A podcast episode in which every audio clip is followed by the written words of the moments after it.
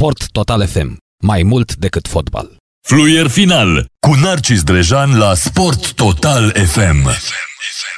Ei bine, bună seara dragi radioascultători, ar fi trebuit să începem cu Star Spangled Banner, probabil ar fi fost mult mai, uh, mult mai interesant, dar cu siguranță oamenii ne-ar fi acuzat de, de altele, da? pentru că, iată, în uh, ultimii ani, dacă ar fi să facem un uh, top, uh, am avut dintotdeauna Whitney Houston, da, Whitney Houston și cu Demi Lovato. Deci Demi Lovato și Whitney Houston, uh, cel puțin Whitney Houston când a trăit, uh, era peste tot uh, uh, să cânte Star Spangled Banner. Evident, același lucru se întâmplă și cu um, Demi Lovato, care este o actriță și artistă și ce vreți voi.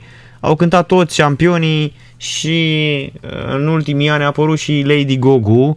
Lady Gogu mm, tot își dorește, dar cum spunea și Cristian Popescu, șampionilor uh, din trupa Lupu Cer Rău și Magica, da, spunea un lucru absolut Champion că la evenimente erau chemați Demi Lovato, Mini Houston, la, pe locul 1000 Constantin Enceanu și pe 1001 Lady Gaga. Exact, foarte, foarte bună. Deci și eu aș zice că pe 999 l-aș pune și pe Ion Lăceanu. Ion Lăceanu, bă, șampion. Oare o mai trăi Ion Lăceanu? Nici nu mai știu dacă mai trăiește Ion Lăceanu. Dar cum ar fi să îl auzim pe Ion Lăceanu cântând uh, Start, uh, Star Spangled Banner. Uh, oh, Grace, can't you see? Ion Lăceanu, cred că are undeva spre 90 de ani, dacă nu mă înșel, 80 și ceva, 85-86 de ani, um, căruia îi spunea, dacă țineți minte, uh, sincer, eu prima dată am auzit de, sau l-am uh, reauzit uh, pe șampionul ăsta de Ion Lăceanu, nimeni nu mai știa nimic de apariția sa, nu mai cânta pe nicăieri. Și la un moment dat Mititelu la o emisiune televizată. Adrian Mititelu care este în închisoare i-a spus lui uh, cum îi spune uh, i-a spus unui lui regretatului Vasile Turcu, uite că nu venea în numele, Vasile Turcu, șampionilor, ei bine, i-a spus lui Vasile Turcu, nu nu te uiți la tine că se, se, se cu Ion Lăceanu. Și așa a rămas Ion Lăceanu, era într-adevăr Vasile Turcu, Dumnezeu să-l odihnească, supărat într-o zi, nu știm exact de ce, și-a agățat ștreangul de gât și s-a dus pe lumea cealaltă. Avem handbal la această oră în Liga Campionilor. Vâlcea a obținut o victorie neașteptată după șase înfrângeri consecutive. Și acum, iată, conduce pe Budujnos cu 17-16. E bine, începe să spere. Pentru că în cazul în care Vâlcea câștigă și cu Budujnos meciul acesta, atunci uh, rămâne acolo în locurile de uh, play-off în uh, locurile 3, 4, 5 și 6 și ar avea o șansă. Dar trebuie neapărat să câștige meciul cu Budujnos. Este 17-16 și au mai rămas 14 minute din această partidă.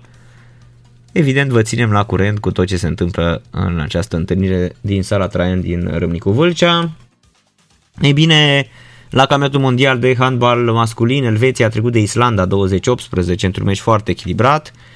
Slovenia câștigă cu Macedonia de Nord 31 la 21, a început Franța-Algeria 4 la 1 pentru Algeria și Egiptul cu Rusia, de fapt, cum îi zic șampionii, echipa națională a Federației Ruse de Handbal, joacă cu sigla Federației Ruse de eh, Handbal și eh, este 5 la 4 pentru Egipt, urmează Portugalia, Norvegia și Suedia cu Belarus.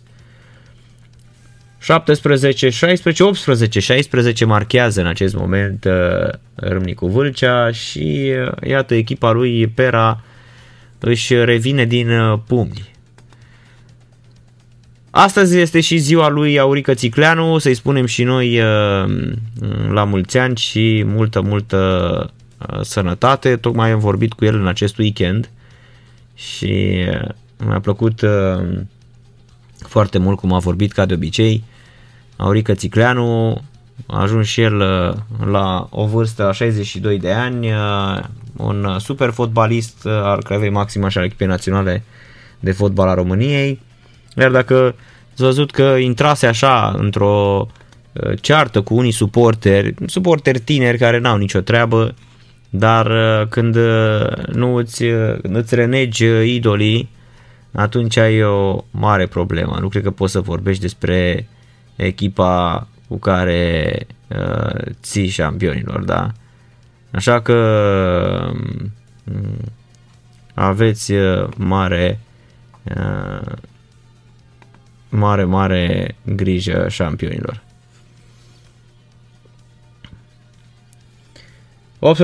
18-16 pentru Vâlcea, atac acum al um, fetului de la Budușnost uh, și gol 18-17. 18-17.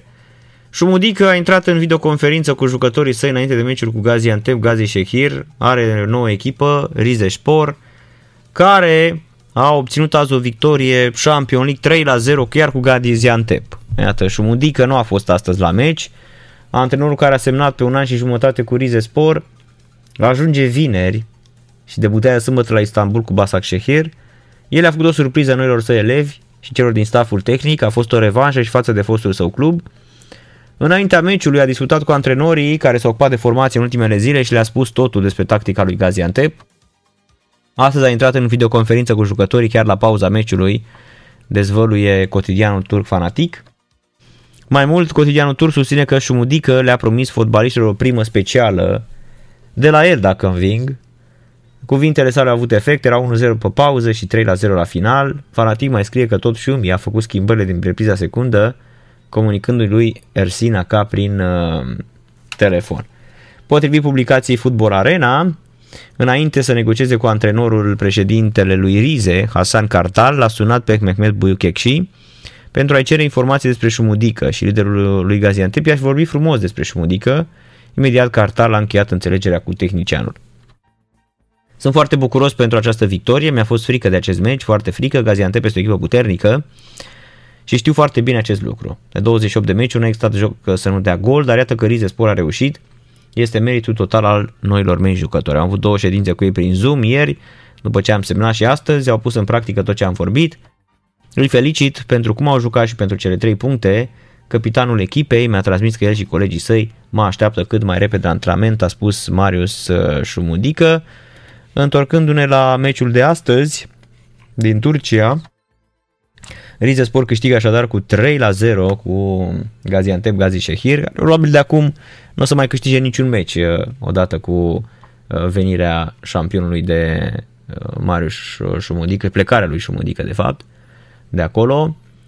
O să tot cadă. E, să știți că au o echipă interesantă și cei de la Rize Sport cu um, Ganezul Donsah, cu neamțul Bilut, care este de fapt uh, uh, turc probabil, dar născut în Germania, uh, Melniak din Croația, iarăși un fotbalist interesant din Paraguay, Samu, și foarte cunoscutul Milan Skoda, atacantul care a fost pe la Slavia Praga, prin Praga, a jucat la Slavia Praga foarte, foarte mulți ani, cred că are spre 35-36, de ani uh, în, uh, în acest moment.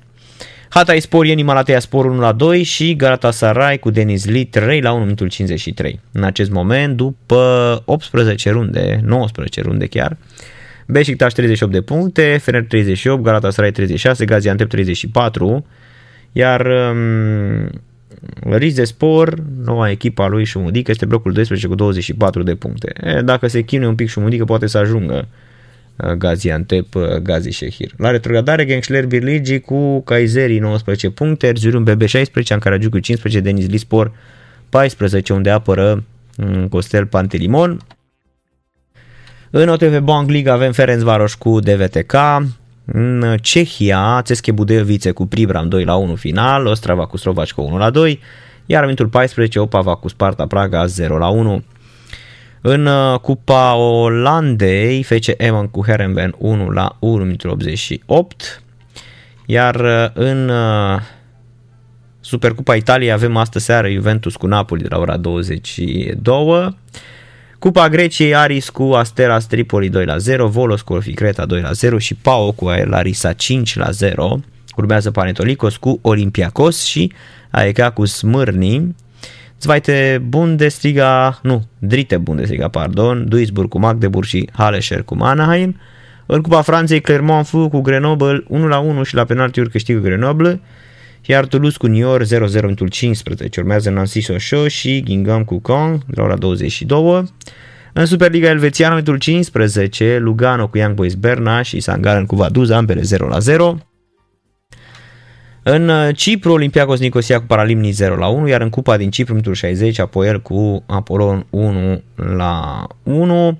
În Belgia, Cortri cu Santruiden 0 la 2 minutul 90. Iar în Arabia Saudită, Hilalul câștigă în sfârșit cu Altaon și mai respiră și um, um, șampionul de Răzvan Lucescu 2 la 0 cu Altaon, Damac cu Albatin 2 la 0 și Al Nasr cu Al Vegda început de 5 minute.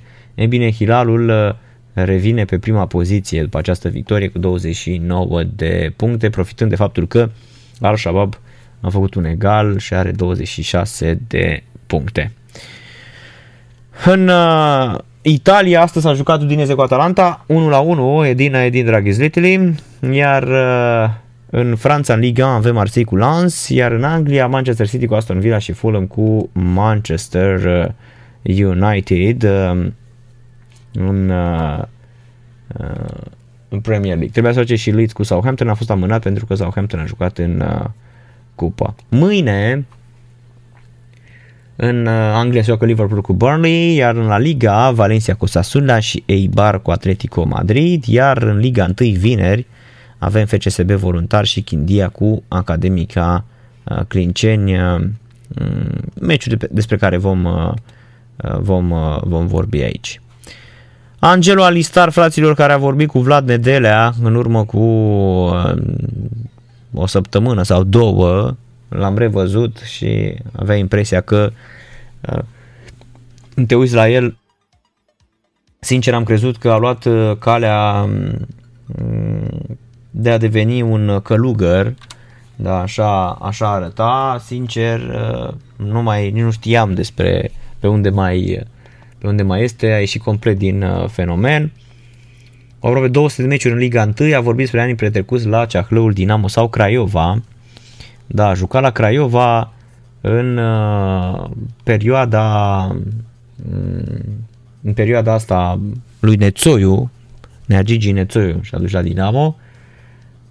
Dar uh, când îl vezi acum cu barba aceea, ai, zici, ai avea impresia că mm, este un practicant al monahismului, da?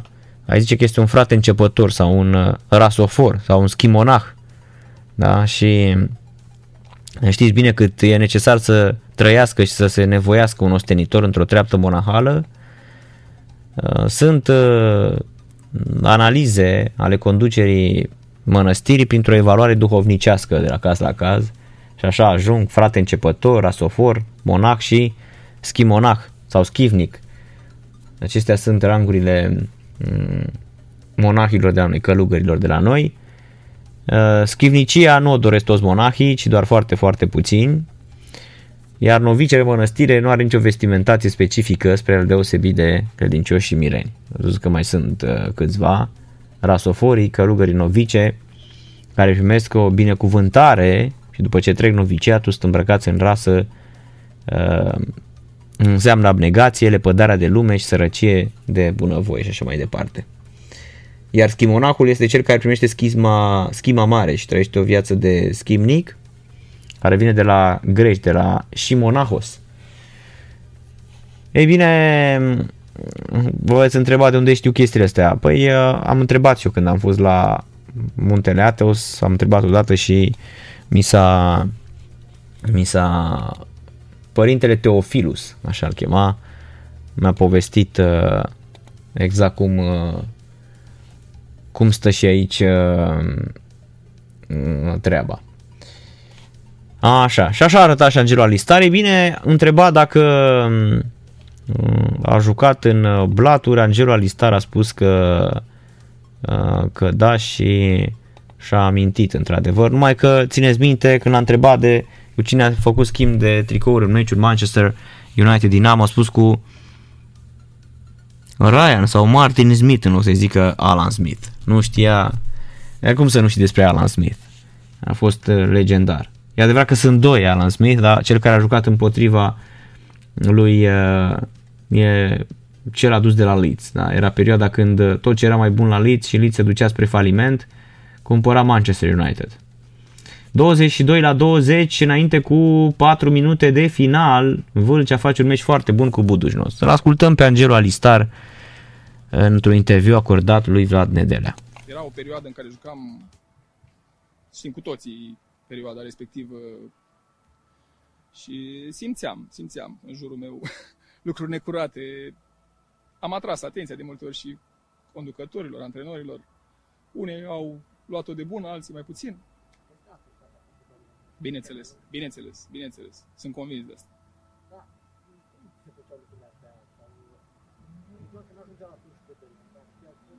Da, se făcea cu 2-3 jucători, antrenorul probabil. Sau antrenorul nu, doar jucătorii, depinde de la ce nivel se făcea. Sau am mai auzit după aia niște variante, făceau jucătorii pentru doar jucătorii, fără conducere. Se făceau, într-adevăr. Nu eram participant activ și atunci nu aveam de ce să mă da, simt. Da, dar, dar miroseam, da, da. cumva simțeam că s-a, da, și eram foarte dezamăgit. Chiar mă gândeam să renunț. Uh, nu, nu, la Dinamo nu, nu, nu am simțit de ce să zic, uh, dar la Piatra Neamț au fost, au fost și au fost, nu au fost puțini. Da, da, am dat în judecat, ne-am judecat, da, da. Uh, și a plecat de la neprimirea unor bani și s-a ajuns că am, am, cumva am spus că am trăit niște, în niște jocuri de genul ăsta. Nimic. Nimic. S-a stins. Am fost dați cumva deoparte. Nu n-a interesat pe nimeni ce aveam de spus. Pentru că așa era la nivel de federație, la nivel de liga profesionistă, n-a interesat pe nimeni, n-a vrut nimeni să facă ordine nu, nu s-au făcut, dar nici nu ne asculta nimeni. Da, uh, ce, ce este deranjant astăzi la toți fotbaliștii din uh, generația asta 2000, uh, faptul că ei spun că ei nu erau participanți activi. Cum adică nu erați participanți activi? Voi știați că sunt blaturi și mm, spuneați toți că era ciudat. Păi da, mm, pur și simplu um, mi se pare așa o chestie uh, ieșită din comun, sau din comună, cum ar spune uh, unii. Da, deci uh, practic uh, unul să vină, adică se gândesc, mă, stai că acum o să ne cheme probabil comisia de uh, integritate, o să vină șampionii și ne vor spune, hai să, adică decât să te duci acum să faci drumuri pe la federație, că ea te vor chema, da? Și uh, Um, decât să faci una ca asta, mai bine mm, stai în banca ta și le zici oamenilor, da, domne, am participat și noi la blaturi, dar nu eram, eu nu eram activ. Numai că ni se părea nou ciudat că, na, colegul, mm, nu știu, era un meci în care Claudiu Niculescu dădea goluri prea ușor. Da? Așa ar trebui să spui. Da? Eu, eu am făcut un interviu absolut genial cu tatălui uh, Claudiu Niculescu mm, pentru Libertatea și, uh, și uh, Prosport și ce mi s-a părut mie absolut șocant că mm, atunci când a venit la Dinamo i-am zis eu, am amintit despre un meci lui Taicăsu și i-am zis domnule, dar meciul ăla a fost blat, eram cu Andrei Bălan Andrei Bălan, ce o mai face Andrei Bălan? un jurnalist de excepție, absolut fabulos, unul dintre jurnaliștii care mi-au marcat uh, cariera și cu sfaturi foarte bune și care um, pot spune că a fost unul dintre oamenii, sunt câțiva oameni care, uh, cărora le-aș uh, rosti cu drag numele la formarea profesională. Ei bine, Andrei Bălan este unul dintre, dintre acești oameni, mm, cum este și Marius Mitran, și uh, într-adevăr o chestie foarte, foarte interesantă. Îl întreb pe tatăl lui Niculescu la Slatina, domnule, dar meciul acela a fost uh, blat. Și taică zice, nu, n-a fost ăla blat, a fost blat ăla cu ceahlău când trebuia să a dat, a dat Clau două goluri. Da, a dat a două goluri, a dat Clau, că dacă nu dădea două goluri alea, a zis atunci Giovanni Becali că trebuie să-l și vândem bine. Și evident că am dat materialul frumos, declarații normal, da, interviu înregistrat, măi fraților, uh, probabil că l-a sunat Giovanni, a sunat la ProSport, au sunat uh, nebunie, cum, ce blat, ce nu știu ce, cine sunt ăștia, ce au, cum să facă ei așa interviu. După aia mă suna tatălui Claudiu Niculescu, Pă dacă te prind pe la Slatina, bag sabia în tine. Așa zicea. Deci m-a amenințat vreo 2 ani de zile mă hărțuia până când am sunat la poliție. Deci mă suna așa o dată pe lună, probabil când mai uh, băga ceva, mai trăgea ceva tare pe uh, un suc de struguri mai tare. Mă trezeam cu telefon de la um, tatălui Claudiu Niculescu. Păi dacă te prind eu pe aici pe la Slatina, dar nu vin eu la București și bag sabia, spăl sabia în tine. Așa îmi spunea uh, tatălui Claudiu Niculescu la vremea respectivă. Păi te obor, vreau că te obor. Ăsta era tatălui Claudiu Niculescu, dar uh, am sunat la poliție la un moment dat, pentru că nu mai suportam și uh, brusc uh, au, uh, s-au oprit telefoane, n-am mai sunat uh, vreodată tatălui Claudiu Niculescu. În condiții în care nu l-a obligat nimeni și a fost o declarație, atenție, înregistrată cu reportofonul, da? Și am dat drumul la reportofon, o aveam pe reportofon. Vâlcea câștigă șampionilor un meci fabulos, 26 la, um, nu, 25 la 23, nu are cum să mai piardă această partidă, uite pe Maida Mehmedovici, 25 la 23, mai sunt uh, 10, 15, 15 secunde și Vâlcea nu are cum să rateze, câștigă al doilea meci consecutiv și mm, este 25 la 23, mai sunt 7 secunde, 5 secunde, acum se întrerupe meciul, ia să vedem, time out sau s-a terminat meciul. 25 la 23 s-a terminat meciul, fraților, victorie mare pentru, uite și pe Radicevici, victorie mare obținută de Râmnicu Vâlcea, care face 4 puncte, avea 0 puncte după 6 meciuri, 6 înfrângeri consecutive, urmat două uh, victorii, două meciuri absolut uh, fenomenale și excepționale pentru pentru Râmnicu Vâlcea, iată cu Budușnost, care avea 8 puncte, uh, Budușnost avea 3 victorii, 2 egaluri și 4 înfrângeri, Vâlcea ajunge la 2 victorii și face 4 puncte și păstrează șanse ce, ce drept. Nu mă așteptam sincer la o revenire atât de bună a fetelor de la, de la Vâlcea. Iată, două victorii consecutive după șase înfrângeri consecutive și Vâlcea speră în continuare. Da, deci cam așa erau blaturile în fotbalul din România. Eu am trăit câteva absolut geniale. Nu o să uit nicio acum un, un Gloria Bistița Universitatea Craiova cu niște chestii pe la pariuri, cu niște uh, Ehm, la vremea respectivă nici nu vreți să știți prin cine se făceau pariurile. Deci se mergea pe încredere cu un copil, un tânăr de 15-16 ani care era apropiat de Diner Staicu și care cumva depunea bani într-un cont, sunau, deci era o fai de capul meu. Și meciul ăla a fost absolut uluitor, un meci pierdut de Craiova la Bistrița 1-0, un meci în care vreo trei străini de la Craiova, normal că nu puteau să le spună, dar ei se așteptau că unul dintre ei era Daniel McBreen. Deci Daniel McBreen erai sigur că dacă joci cu el vârf și cumva era Napoli antrenor, la începuturile sale Nicolo Napoli. Săracul nu știa nimic, cred că al doilea, al treilea meci al lui Nicolo Napoli la, la, la Craiova, al doilea meci cred că era. Fusese la primul meci cu oțelul uh, Galați, și uh, fusese 1-0 pentru fusese 1-0 pentru Craiova, 1-1 s-a terminat meciul până la, până la urmă și apoi a urmat partida cu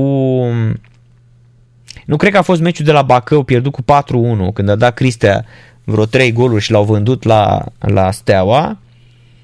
A fost un meci acasă, parcă tot un egal și apoi meciul de la Bistrița. Și cred că după meciul ăsta la Bistrița a fost și uh, Mazirit Nicolo Napoli și a dus Mircea Reding la, la Craiova.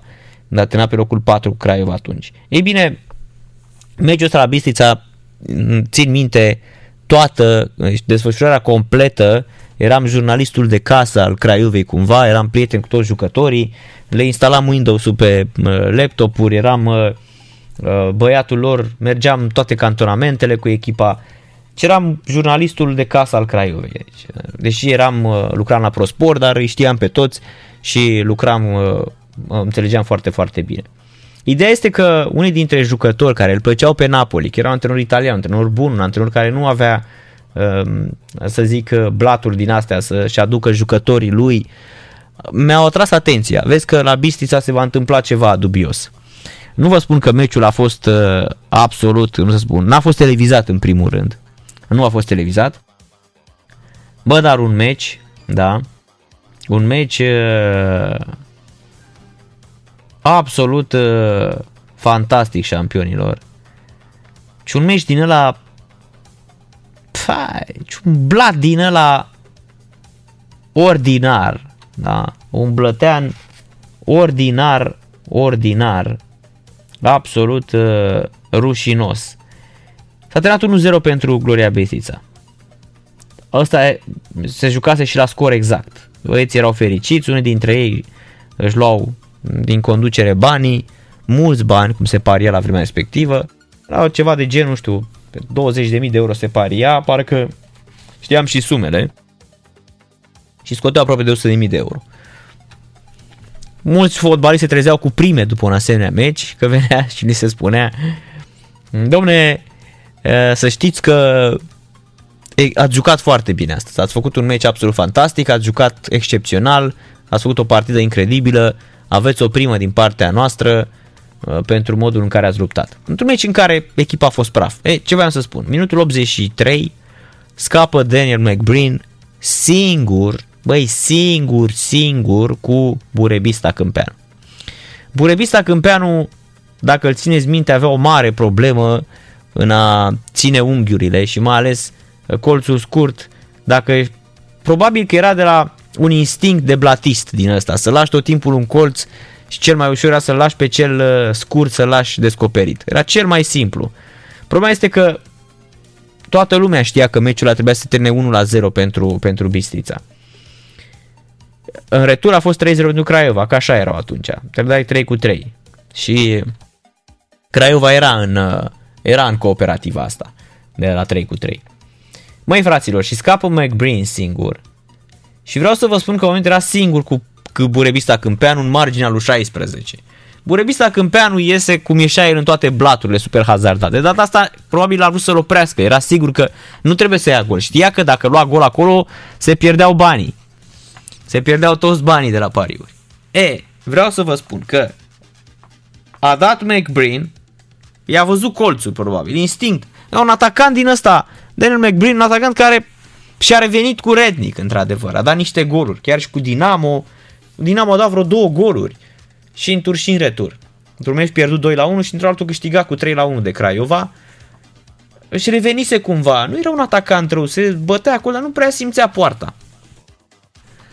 S-a dus mingea în bară, în colțul scurt, a lovit bara și țin minte și acum că unii jucători de la Craiova s-au au, s-au întors cu spatele și făceau ceva de genul, nu știu dacă era bucurie sau dacă era ceva de genul, hai de mine ce ocazie am avut. Adică dacă era, dacă era meciul ăsta televizat, ar fi, ar fi spus oamenii că uh, băi, uite ce păcat Craiova merita să, să marche, să egaleze.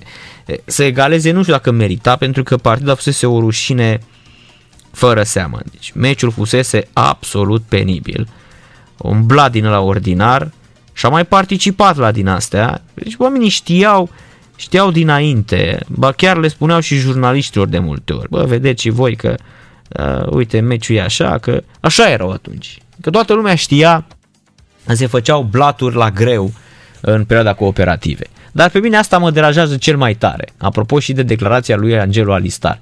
Domne, am jucat în meciuri trucate și nu au fost puține, voiam să mă las. Uh, voiam să mă las pentru că eu nu eram parte activă. Nu puteți să spuneți că mm, erați, nu erați parte activă. Păi, dar dacă voi știați toți că au fost blaturi, da? Și dacă uh, voia să vă lăsați. Eu sunt fer convins că oamenii de asta nu vorbesc. Pentru că se poate redeschide o anchetă și să ia atunci toate meciurile respective. Și într-adevăr poți să, poți să faci, nu știu, măcar o reparație asta morală că se tot spune spre blaturi de când lumea și pământul. Sorin Răducanu, atunci când vine aici la radio la Sport uh, Total FM, uh, rupe, rupe în două șampionilor, da? Deci uh, Sorin Răducanu ne-a povestit despre blaturile alea absolut incredibile și mm,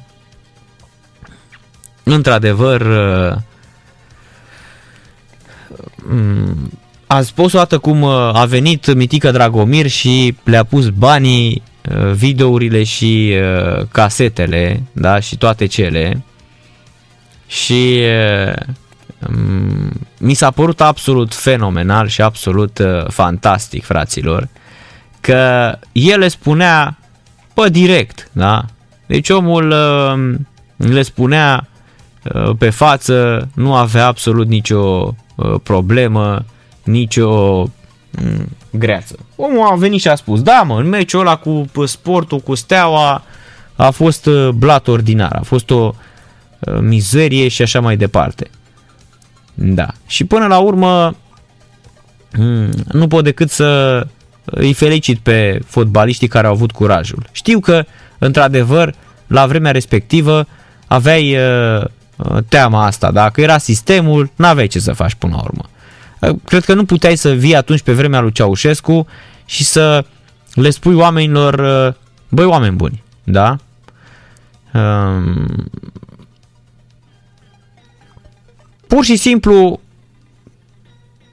nu pot că e blat. Ce credeți că se întâmplă atunci? De ce gândiți-vă ce se putea întâmpla la, mm, la vremea respectivă. Nu? Nimic. Absolut nimic. Cred că ăla era cine știe, îl scoteau definitiv din fotbal și um, îi spunea oamenii, uh, bă, cred că ești nebun. Da? Cred că ești nebun, cred că ai uh, probleme psihice, va trebui să te scoatem din, uh, din uh, toată mm, treaba asta, că nu avem ce să facem cu tine, da? Hai, zăvârșe acasă. Și uite așa, acasă îl scoteau definitiv din fotbal. Nu cred că avea curajul la vremea respectivă cineva să spună că, domne, să știți că facem un blat de mm, toată frumusețea. Practic, 10 din cele 15 meciuri pe care le-am jucat în sezonul ăsta au fost aranjate. Da. Păi, uh, ce să zică, uh, ce să zică și oamenii, nu? Așa vor spune, băi, stai mă puțin, cum adică? Hai, legați-l pe ăsta. Bă, era teamă. Mm, și când, nu știu, Sorin Răducanu cred că este unul dintre oamenii cei mai sinceri pe care i-am cunoscut în uh, lumea, mm, din lumea fotbalului și de ce spun asta? Pentru că omul le-a spus și cu blaturi, și cum a fugit din țară, și cum a zburat de lângă securist. Chestiile astea cred că sunt uh, foarte, foarte mm, importante și cred că au nevoie cumva de o... Mm, așa cum istoria, da, cu timpul, um, ne-a venit și nouă, ne-a parvenit, da, o variantă Uh, mult mai uh, da. Putem spune că mm, ne-a venit și nouă, da, până la urmă această istorie, ne-a parvenit istoria mai apropiată de adevărat decât uh, cea ștearsă și șlefuită și stâlcită de istoricii comunismului, da, eu aici vorbesc din cunoștință de cauză, cu licență șampionilor uh, la facultatea de istorie pe bune, dar nu cum uh, luau domnii Ponta și ceilalți cu care au copiat și din uh, și chiar și din Gary Lineker au uh, au uh, au scos uh, șampionii. Țineți minte când au ras și din uh, Gary Lineker. Vă amintiți? Când a murit Diego Armando Maradona. Mă tot uitam la Maradona ce substanțe a avut în el și ce câte boli putea să aibă Diego Armando Maradona. Întrebat uh, în uh, serialul Maradona în Mexico de acum 2 ani, când el l-a antrenat pe uh, Dorados de Sinaloa, spunea că nu are decât artrită, în rest nu are absolut nimic, numai că Diego avea toate bolile posibile șampionilor și uh, fotbalistul agonizase ore în șir și zile în șir, era într-o uh, depresie și avea dureri crunte. Așa că a zis bine medicul de lângă el că, domne, uh, cred că nu mai era nimic de făcut. După acea operație, probabil pe creier, s-au și declanșat toate. Avea probleme la aproape toate organele, testele de sânge și urină au arătat un cocktail de medicamente eliberate pe bază de rețetă, chetiapină, venlafaxină și levetiracetam. Chetiapina pentru a trata tulburările afective, inclusiv depresia, schizofrenia și tulburarea bipolară, Venlaxvaxina este utilizată pentru atacurile de panică, deci începuse să aibă și probleme de genul acesta, săracul Diego Armando Maradona. Drogurile, într-adevăr, fac uh, un, aduc un, un, un damage, cum spune americanul sau englezul, duc un uh, dezastru în corpul uh, uman și mai ales creierul afectează cel mai mult. Iar levetiracetamul este un anticonvulsiv folosit pentru a trata epilepsia și să, să scadă numărul de convulsii care probabil le avea și el. Era detectată și ranitidina, deși unele dintre medicamentele găsite în corpul său pot provoca aritmie, nu erau dovezi că Maradona primea medicamente pentru boala cardiacă de care suferea. Avea ciroză hepatică destul de gravă, afecțiune renală, o necroză tubulară acută, mm, care poate duce la insuficiență renală acută, boală coronariană și fibroză miocardică. Inima lui uh, Maradona avea 503 grame, dublu față de o inimă normală pentru un bărbat de vârsta sa, iar uh, un medic a spus, domne, corpul lui Diego Maradona a rezistat foarte mult în condițiile date, era dincolo de muchie. Cel care uh, abia împlinise vârsta de 60 de ani, Mm, iar uh, cauza decesului a fost un edem pulmonar uh, secundar acut produs în urma unui infart. Inima uh, s-a blocat, într-adevăr, și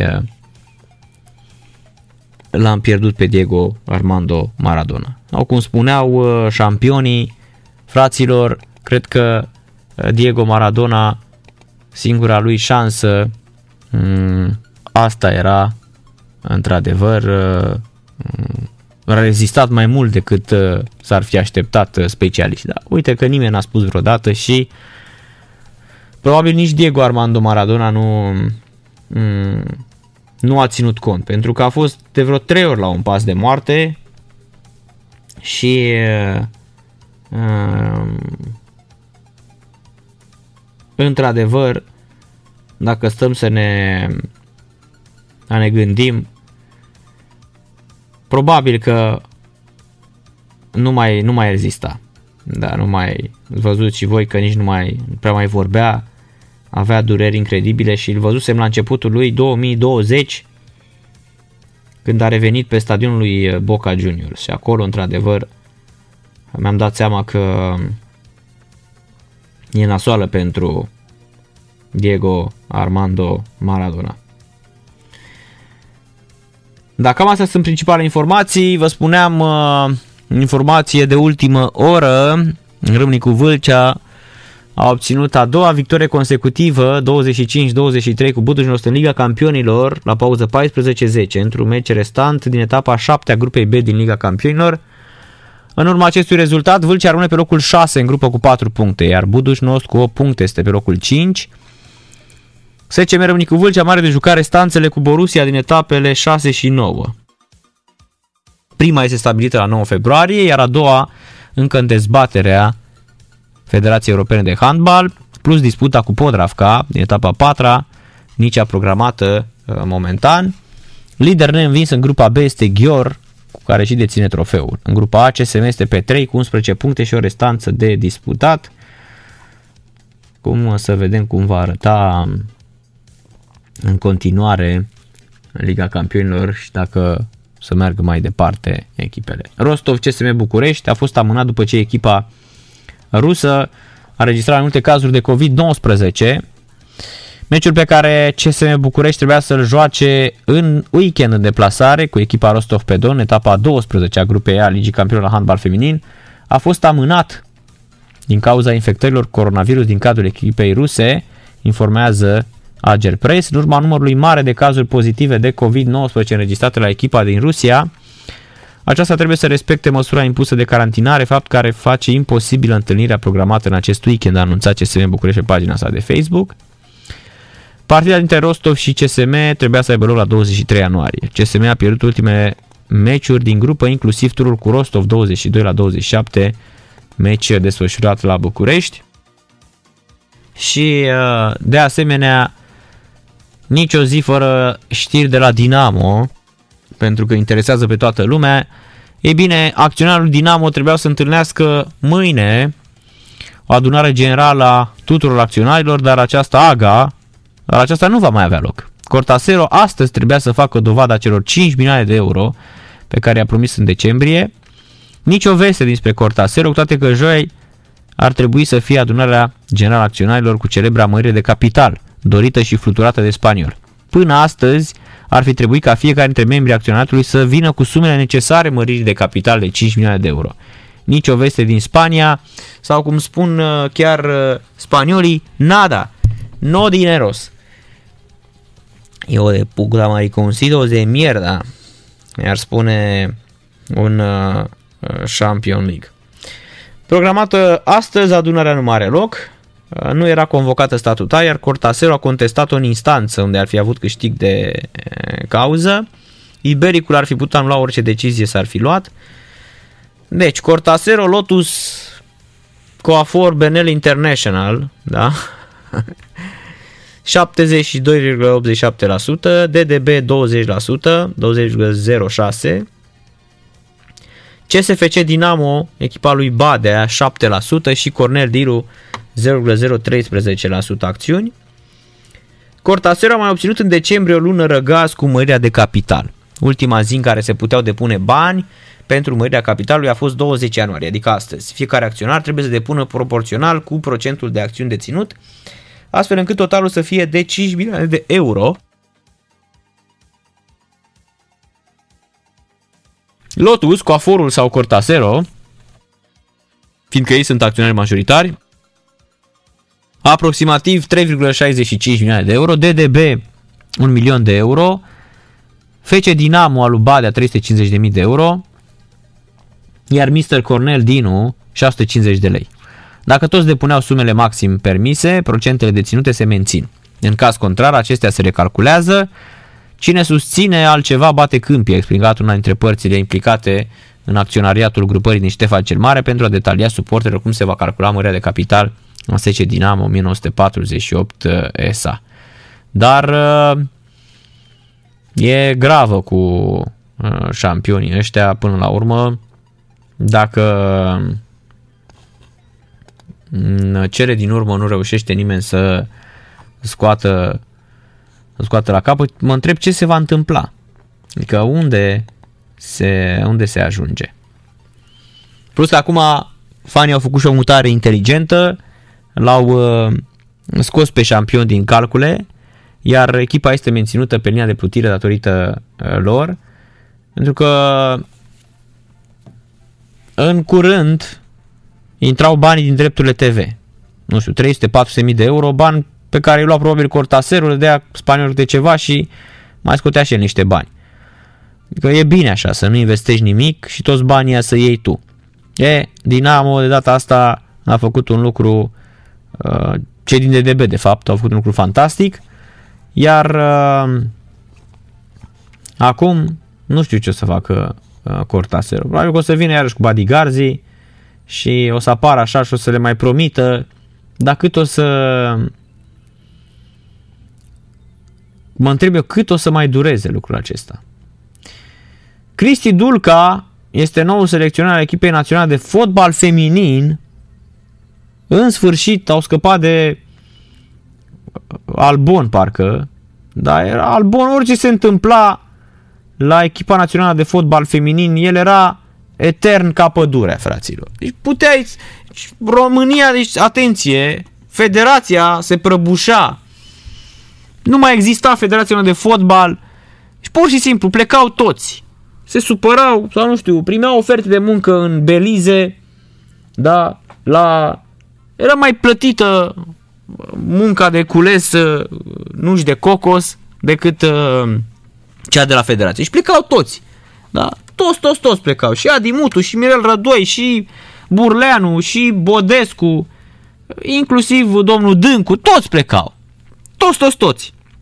Dar Albon, fraților, era acolo, echipa națională de fotbal feminin. Și dacă pur și simplu s-ar fi dizolvat Federația Română de Fotbal, deci ar fi venit o hotărâre judecătorească din asta așa, utopică, vorbim acum utopic, și ar fi dispărut de acolo. E bine, Mirel Albon era acolo, fraților. 4533 de ani Matusare, unul care n-avea niciun rezultat. Niciun rezultat. Nu conta că nu se califica echipa aia pe nicăieri că nu jucau nimic. Mai vedeai după aceea, păreau așa, veneau tot felul de emisiuni din astea la care nu se uita mai nimeni. Pierdea România cu 4-1, cu 6-0, 6-1 și spuneau uh, invitații și moderatorii, domne, uh, România a avut atitudine astăzi. Ce atitudine, mai? Deci tu nu bați pe nimeni, nu te califici nicăieri. Fotbalul ăsta este, nu să zic, la nivel de Liga 1 este rușinos. Este rușinos că-l vedeți. Da, el era acolo. E bine, în sfârșit se face o schimbare interesantă, zic eu, cel puțin din acest punct de vedere. Cristi Dulca a fost numit astăzi selecționerul echipei de fotbal feminin a României.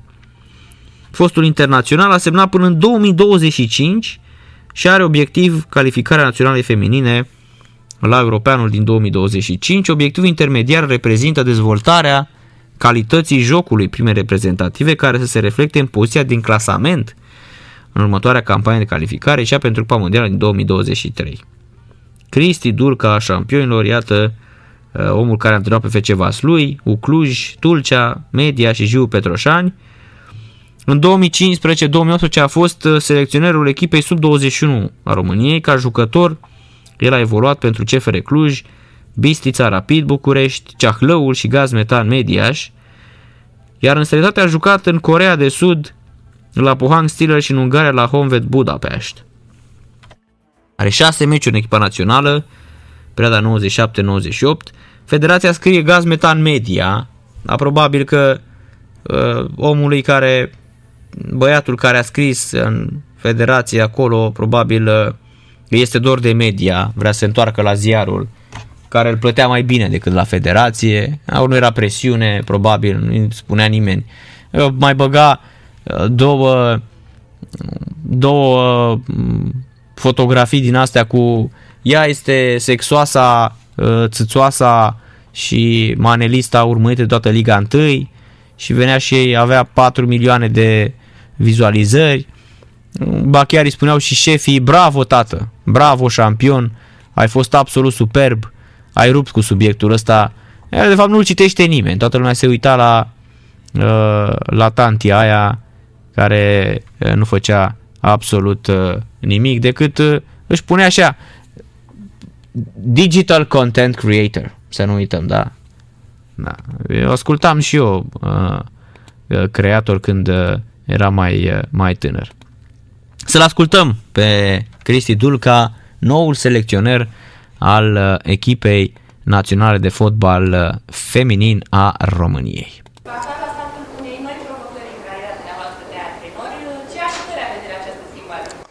Da, așa este. Uh, mă bucur în primul rând și vreau să le mulțumesc celor din uh, Federație, atât președintelui Răzvan Burleanu, cât și domnului Mihai Stoichiță pentru faptul că s-au gândit la mine pentru acest uh, post de selecționer la Națională Feminină de, de Fotbal.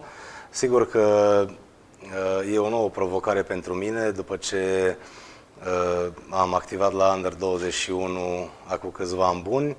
Mă bucur că uh, lucrez iarăși uh, cu federația și sperăm că acest al doilea mandat să fie unul de bun augur și să calificăm fetele mai departe. Cum ați primit această propunere și ce v-a determinat să acceptați funcția de selecționer al Sigur, cu entuziasm, în primul rând. Știm, toată lumea știe că uh, federația s-a schimbat foarte mult în ultimii ani și uh, s-a, uh, se vrea performanță, în primul rând. Uh, și cum am spus mai devreme, pentru mine a fost o provocare și este o provocare de a lucra întotdeauna cu echipa națională. Veți debuta pe banca națională feminine chiar luna viitoare, în ultimul meci în această campanie pentru Euro 2022. Cum vă imaginați acest Uh, sigur, pentru mine e ceva nou, dar uh, să nu uităm că e tot fotbal, uh, întâlnim aceleași principii, va fi mai diferit, într-adevăr, dar aștept cu nerăbdare să cunosc stafful în primul rând, să cunosc fetele. Cred că va fi, va fi frumos și până la urmă e echipa națională, vin cele mai bune jucătoare din din țară și străinătate. Uh, cred că va fi o experiență interesantă. Pe mine personal mă va interesa uh, rezultatele, mă va interesa cel puțin la primul joc să cunosc, uh, să cunosc echipa, să fac o evaluare a, a lotului, lucruri de genul acesta. Care sunt primii pași în crearea acestui nou început pentru Naționala Feminină? Primii pași, uh, sigur, trebuie să o luăm cu începutul. Avem această restanță, acest ultim joc din, uh, din grupă în Croația. Uh, cum v-am spus, doresc să cunosc cât mai repede tot ceea ce înseamnă fotbalul feminin și echipa în general. Cam asta, ăștia sunt pașii care trebuie urmați în cel mai apropiat viitor. V-ați setat și un obiectiv anume Păi, sigur că primul obiectiv este primul meci și îmi doresc din tot sufletul să-l câștigăm, să terminăm uh, grupa cu o victorie și după aceea vom lua pas cu pas uh, ceea ce urmează. O nouă calificare, un nou drum. Ce cunoștințe aveți în acest moment despre situația fotbalului feminin din România? Da, pot să spun că am așa un noroc pentru că Mirel Albon este uh, și prietenul meu, fostul selecționer și uh, chiar vecin în același cartier cu mine. Uh, pe această cale vreau să-l felicit pentru, pentru tot ceea ce a făcut la, la echipa națională de fete, pentru că uh, el uh, se află de 10 ani în, uh, alături de ele 5 ani ca și secund, 5 ani ca și principal. A făcut un lucru extraordinar. Uh, Uh, chiar zilele trecute m-am întâlnit cu el și am, uh, am vorbit despre, ca să vă răspund la întrebare, despre lot, despre ceea ce, ce înseamnă fotbalul feminin și încet, încet uh, aflu și intru în multe amănunte vis-a-vis de, de fotbalul feminin. Ce mesaj aveți pentru suporterii naționale feminine? În primul rând să fie mult mai aproape de fotbalul feminin, pentru că Uh, este un sector care încet, încet în România și cu ajutorul Federației Române de Fotbal uh, începe să uh, ia amploare, devin mult mai organizate, area de selecție va fi mult mai mare în perioada următoare și cred că fotbalul feminin în următorii ani va, va crește foarte mult. Cristi Dulca, noul selecționer, iată, Mirel Albon nu mai este și a venit Cristi Dulca, cel care nu este, vă spuneam, un tehnician necunoscut, a antrenat, a fost și 3 ani selecționerul echipei sub 21 de ani și mă bucur foarte, foarte mult că acest lucru s-a întâmplat, că era nevoie și de o schimbare acolo. Dragi prieteni, așa cum ne-a anunțat și sâmbătă, unul dintre cei mai mari fotbaliști ai României, unul dintre oamenii care mm, a pus uh, osul pentru România și mai ales a scris povestea Craiovei Maxima, povestea de uh, scrisă etern a Craiovei Maxima, împlinește astăzi 62 de ani domnul Aurel Țicleanu, un foarte bun uh, prieten, un foarte bun orator, un foarte bun antrenor, toate la superlativ pentru Aurel Țicleanu, are avut decât, 300, decât 337 de meciuri în divizia A și 21 de goluri pentru că nu a fost atacant. Probabil dacă era atacant avea și el ca Messi astăzi vreo 6 de goluri. La mulți ani, domnule Țicleanu, și bună seara! La mulți ani, Narcis, și bună seara și ție și îți mulțumesc uh, frumos. Și ce atacanți aveam? Eu trebuia să aduc mingea în față pentru atacanții noștri, adică erau toți de echipa națională. Crișan, Cămătaru, Cârțu, Giolgău, uh, Marcu, îți dai seama. Nu? Mai Ilie care oricând putea să urce în linia de atac. Deci mi-am făcut treaba, iar treaba mea era să ajung foarte rar acolo, când nu se descurcau ei, că s-a întâmplat cu Bordeaux, cu câteva meciuri, cu Norvegia, ai văzut? Mm-hmm. Da, corect. Erați, erați, cum să spun așa, omul care servea. Dumneavoastră și cu Donose, cum spunea Balaci, da? omul bun la toate. Și aurică, și aurică. Uh-huh. Pentru că era vorba de, eu când am venit, era o linie de mijloc în care nu știu unde puteai să visezi vreodată să joci. Donose Beldeanu Balaci. Uh-huh. Noroc că s-au schimbat puțin sistemul și se juca cu trei la mijloc, dar un al patrulea care exact îi se potrivea lui Ilie și Ilie și-a dorit foarte tare și eu am intrat în rigoarea celorlalți mijlocași și am dat libertate lui Ilie, care putea oricând să împine balanța Uh, jocului și putea să aducă, să aducă victoria. Domnule Tigreanu, la 62 de ani uh, le-ați făcut pe toate în fotbal. Ați jucat împotriva lui Maradona, împotriva lui Alain Gires, împotriva lui Breitner, împotriva lui Breme, împotriva lui uh, uh, Robson, a lui Antonioni. Cred că și împotriva lui Platini ați jucat. Am jucat și contra lui Platini, într-adevăr, în 79, la un turneu de la Toulouse. Ne-a Pișticova și antrenor la noi. Era o rivalitate atunci a Saint-Etienne, Borussia Mönchengladbach și ne-am nimerit și noi într-un turneu extraordinar și am jucat și chiar contra lui Zidane când am fost cu Craiova în 94 și am jucat cu cei de la Bordeaux, să știi. Da. Eu, deși antrenor, am, am jucat. Ne-au bătut cu 4-0 pentru că Bordeaux de la uh, eliminarea pe care au uh, suferit-o și n-au digerat-o deloc, tot timpul au chemat Craiova acolo în diferite momente ca să se răzbune așa în ghilimele, dar una este în direct așa, corida în direct și alta e antrenamentul, nu? Meciul amical. Corect, așa este, da. Deci le-ați făcut pe toate în uh, fotbal, nu știu, e ceva ce nu, ce ați fi vrut să experimentați și nu s-a întâmplat? Nici nu știu dacă am vrut. Multe dintre ele, Narcis, nici măcar n-am vrut să le, să le experimentez. De exemplu, eu m-a invitat Ovidiu Ianițoaia să scriu la ziar și la momentul ăla sportul românesc era cel mai bun ziar și avea cele mai bune condee din, din presa scrisă din, din România. Și am scris și eu câteva articole care au considerat că sunt demne de, de prima pagină după care la comentatori în frunte cu Cristian Sopescu, cam cu toți mari comentatori am comentat. Iarăși nu m-am gândit că uh, pot să comentez și uh, uite că m-au luat, uh, m-au luat toți și am, uh, am meciuri mari, inclusiv de Champions League, meciurile echipei naționale. Uh-huh. Deci vorba lui Cruyff, spunea la un moment dat, domne, sunt un fost uh, antrenor, un fost uh, director sportiv, un fost președinte, un fost, fost, fost, dovad, dovadă că timpul trece și uite, cu toții ne duce, cu toții devenim, uh, ajungem la timpul trecut să se vorbească de noi. Păi până la urmă nu avem ce să facem. Ideea este să lăsăm ceva în, uh, să lăsăm Corect. ceva în urmă, domnule Țicleanu. Corect, Ia. corect. Și eu când mă uit, mă uit în urmă, uite și mă uit în primul rând, sunt uh, valul acesta de, de copii, tu ești un uh, oltean care ai, uh, ai crescut, să spun așa, cu meciurile noastre în tribunele centralului ale lui Ion Obremenco, cum se, numea, uh, se numește de la o vreme. Uite că voi duceți mai departe povestea asta și mie mi se pare un lucru uh, foarte frumos, minunat pentru că într-o vreme am fost rugat să scriu și eu o, o carte, cel puțin, cu isprăvile noastre și mm, eram destul de intrigat. Mă gândeam, băi, frate, cine mai, cine mai interesează poveștile noastre de acum 30-40 de ani?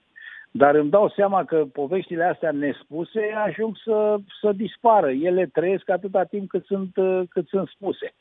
Și dacă sunt spuse și de, de o generație sau de generațiile, nu? Acestea mai, mai noi, ele vor dura cu atât mai mult, mai mult timp. Și e un lucru minunat, zic eu.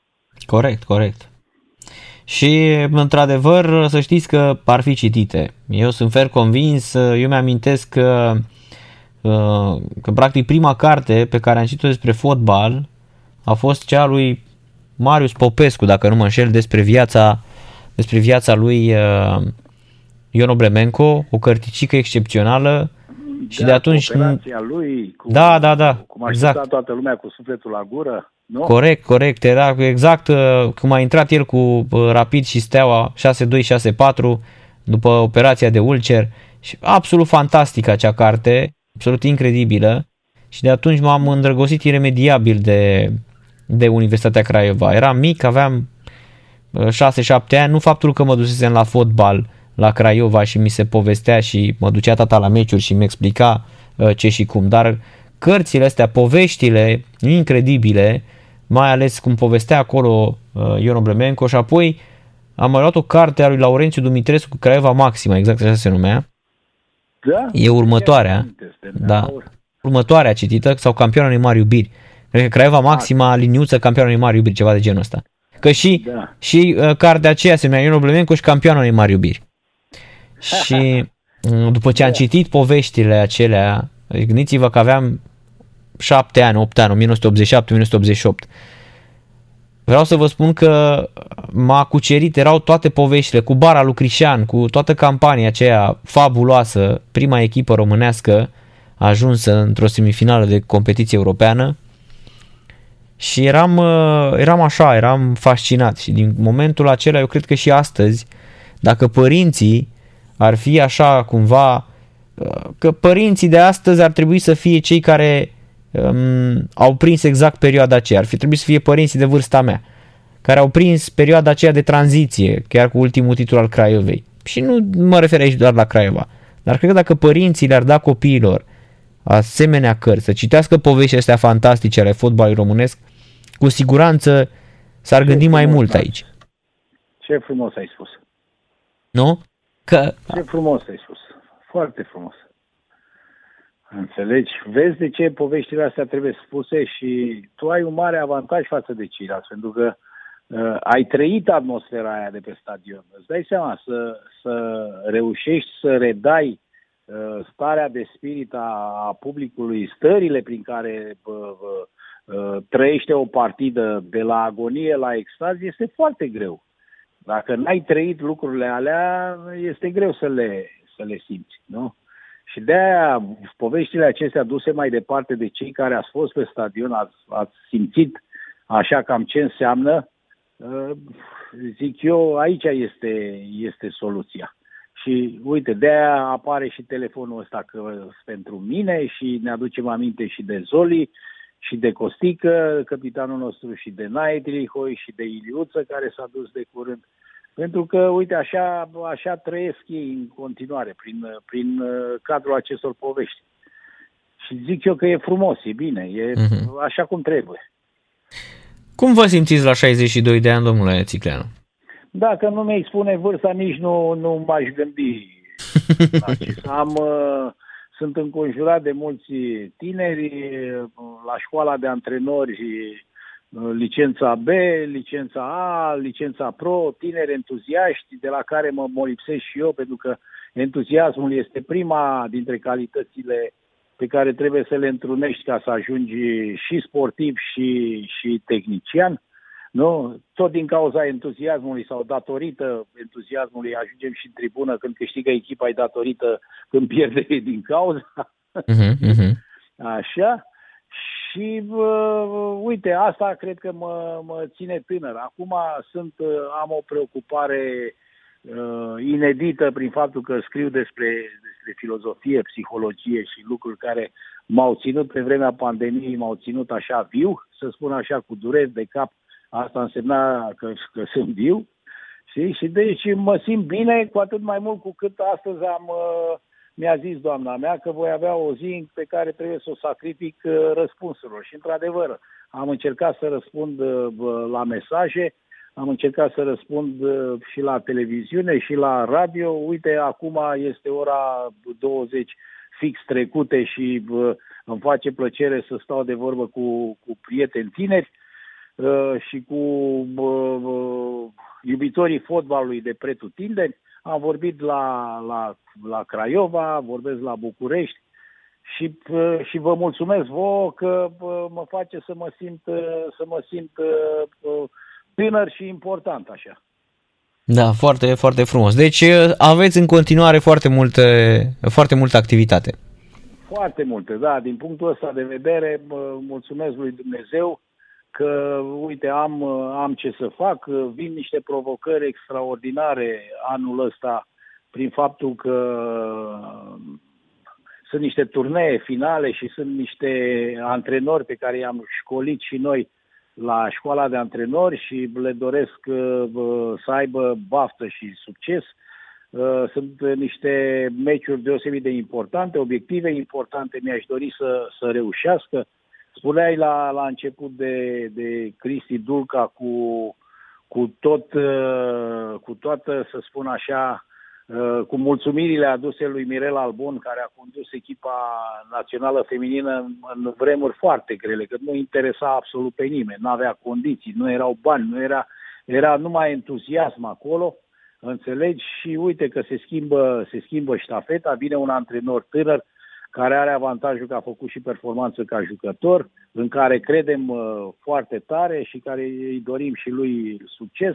Deci suntem alături de, de noua generație, de noul val și în care ne punem mari, mari speranțe. Important este să aibă și, și noroc în, uh, la meseria asta, pentru că și norocul face parte din joc. Mhm. Dar fotbaliști așa mai, uh, mai produce România, domnul Țifreanu, din ce vedeți dumneavoastră? Narcis produce. Există un paradox extraordinar în sensul că, din punct de vedere economic, noi avem mari probleme. Uite-te, vorbeam cu tine ultima dată, acum câteva zile, și vorbeam de echipele de divizia B, divizia C și chiar divizia A care s-au desfințat și se desfințează din cauza problemelor economice. Ei, datorită acestor probleme economice de la noi și datorită și reversului medalii, datorită standardului economic evoluat în, în restul lumii, copiii noștri de 13, 14, 15 ani și chiar mai tineri, din păcate, părăsesc țara. Uh-huh. Deci noi, noi nu-i vedem. Altă dată copiii ăștia se duceau și uh, alimentau echipele de divizia C, divizia B, cei mai uh, buni prin prima ligă și astfel ajungeau la echipa națională. Fenomenul s-a schimbat dintr-o dată nu mai gândim la nivel de țară, gândim la nivel de un continent care are statutul ăsta de, zice, jucător european. Uh-huh. Și, atunci, și atunci copiii ăștia pleacă, sunt manageri, părinții copiilor visează să primească bani, să-și rezolve problemele financiare cu copiilor. Sunt școlile de fotbal, sunt profesorii, sunt directorii, sunt Uh, președinții de club. Toată lumea așteaptă să-și rezolve ceva probleme economice datorită unui copil din acesta talentat. Dar problema noastră, aici cred că a fost sensul întrebării tale, dacă acești jucători ajung să uh, la un nivel de, de performanță și de ce nu un nivel de performanță care să-i recomande loturilor noastre naționale. Ei, asta e o altă discuție. Pentru că noi avem o societate care are niște caracteristici, nu seamănă, învățământul nu seamănă, uh, pe stradă ei și nu seamănă cu partea cealaltă. Ei schimbă limba, schimbă clima, schimbă uh, modul de a învăța, deci la școală, uh, absolut multe, absolut, modul de a mânca, absolut toate lucrurile astea se schimbă. Uh, noi, nu mai puțin adevărat că din punct de vedere al, uh, al educației, cocoloșim copiii, noi nu-i lăsăm. Dacă iasă afară cu fular, nu ieși, nu alerga, nu fă, nu, nu știu ce. Și ai noștri, nu știu, sunt puțin mai, mai întârziați așa ca față de ceilalți care M-am uitat la un moment dat, domnule, îi lasă pe copii. Dacă copilul ia să desculț în zăpadă, îl lasă să ia să desculț în zăpadă, că își dă seama că e fric și intră repede în casă. Al nostru nu iasă niciodată uh-huh. desculț în zăpadă. Până nu îl îmbraci bine, până nu-i pui cizmulițele și mai știu eu nu știu ce, și ăștia nu știu. Deci avem și din punctul ăsta de vedere avem o, o, o problemă. De asta da, asta e foarte bună observație. Citisem o chestie interesantă de la Florin Motroc uh, zilele trecute când uh, se plângeau fotbaliștii din Liga 1, domne că e frig la minus 2, minus 3 grade și l-a spus Florin Motroc, a dat acolo niște exemple încă de pe vremea tatălui său Ion Motroc, când se jucau la minus 20, minus 25 de grade, se făceau cantonamente la minus 30 de, îți creșteau țurțurii pe, pe căciulă. Păi hai, adu-ți aminte, uite, un meci memorabil, să spunem așa, pe, pe, pe frig, Steaua când a jucat la Moscova, când Marius Lăcătuș i-a dat vreo două goluri lui Dasaev. Îți aduce aminte că jucau cross. Pe gheață, pe gheață s-a jucat, așa da. este. Pe gheață. Dom'le, meci internațional, despre ce vorbim? Nu vorbim de un meci bă, intern, un meci amical sau un meci de camp. Și a mai fost și în anii 90 un Steaua Juventus 0-0, tot așa pe patinoar, în Ghencea. Deci, dom'le, dacă astea sunt condițiile, păi ăia ce să spună la, la, la pol, nu? Uh, norvegienii, suedezii și uite că fac performanță. Poate din cauza asta, pentru că nu sunt atât de cocoloșiți, nu, nu sunt atât de pretențioși. Știi, domne, nu, nu, noi nu jucăm, nu, e, e greu. Domne, e greu, dar ce e ușor în viață? Să te duci la servici în fiecare zi e ușor, să te duci undeva la, la, la strung sau mai știu eu pe unde, ce e ușor? Ce e ușor în viața asta? Corect, nimic nu este. Citeam, citeam o poveste cu, cu Gatuzo nu? Uh-huh. Sau uh, încă una am citit zilele trecute cu Roberto Carlos, când s-a dus și el, săracul, să, uh, să-i ceară mai că o minge și după aceea s-a dus la magazin la, și a cerut o minge. Și el a început să râdă și i-a zis uh, că, i-a zis că n-am bani acum, o să-ți dau mai târziu. Și a zis vânzătorul, băi, să-mi dai bani când ajungi profesionist, la primul meci profesionist, să vii să-mi dai bani. Și a venit și a dat, bani, a dat mingi la tot cartierul când a ajuns uh, mare. Corect, foarte frumos. Din tot cartierul. Nimeni n-a dus-o chiar așa cum... Uh, înțelegi? Chiar și chestia asta cu profesionismul. Eu nu știu, eu am văzut țări care o ia treptat, treptat. Noi am vrut, poate dintr-o intenție lăudabilă să facem fotbal profesionist. Dom'le, dar chiar și la divizia ce? Nu te supăra, hai să facem puțin semi-amator, nu știu ce să spun. Toată lumea are probleme economice. Păi, domnule, hai să o luăm ușor. Înstabilez, nu știu, 5, 6, 7 jucători profesioniști pe care îi plătesc ca lumea și restul, domnule, aduc studenți, aduc uh, elevi de liceu, aduc... De, de ce nu așa? De ce noi credem că trebuie să o luăm de sus în jos și toți profesioniști și noi... Noi vrem să facem profesioniști și avem pretenție de la jucători și profesioniști nu sunt uh, conducătorii și condițiile de la cluburile pe care le avem.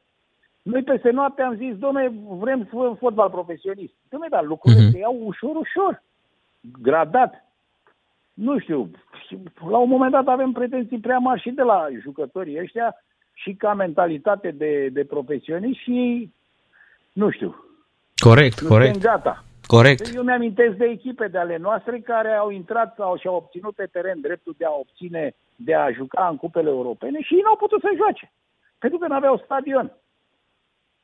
Cum adică n-ar fi înainte mm. să, să luăm calul și după aceea să-i punem potcoavele? De ce să luăm potcoavele înainte? N-am înțeles. Uite și acum, uh, Chindia Târgoviște a vrut să, să promoveze în prima ligă. Trebuiau promovat în prima ligă și pe unde joacă? Joacă acasă la Târgoviște? Joacă la Ploiești. Da, joacă la Ploiești. Și asta e o problemă, corect. O problemă mare.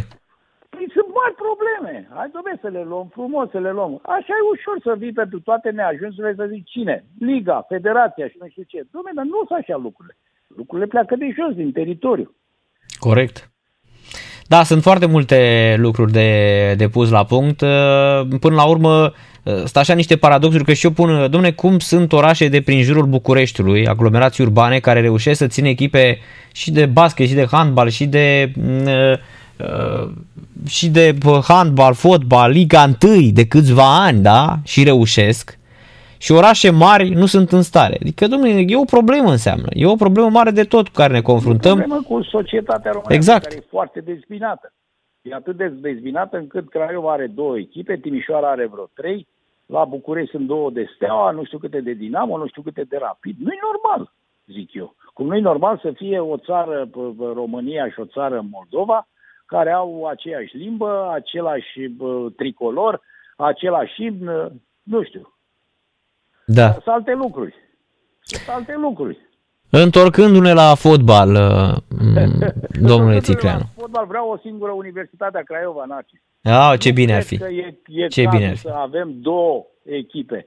Să le vină mintea la cap cui trebuie să-i vină, din punct de vedere politic. Am avut la un moment dat primul ministru Oltean, șeful Senatului Oltean, șeful Camerei Deputaților Oltean, trebuia să, cu primarul, cu tot ce înseamnă prefectul acolo, să fi pus lucrurile la punct, să intre în bucătărie, să spele rufele și să scoată ceva bun pentru, pentru toți oltenii. Nu să, dacă spui ceva de o echipă, te înjură ăia și pui pe, de o echipă, te înjură ceilalți. Merg doi olteni pe stradă, unul pe trotar, unul pe trotar, asta se, se înjură. Mâine se vor lua la bătaie.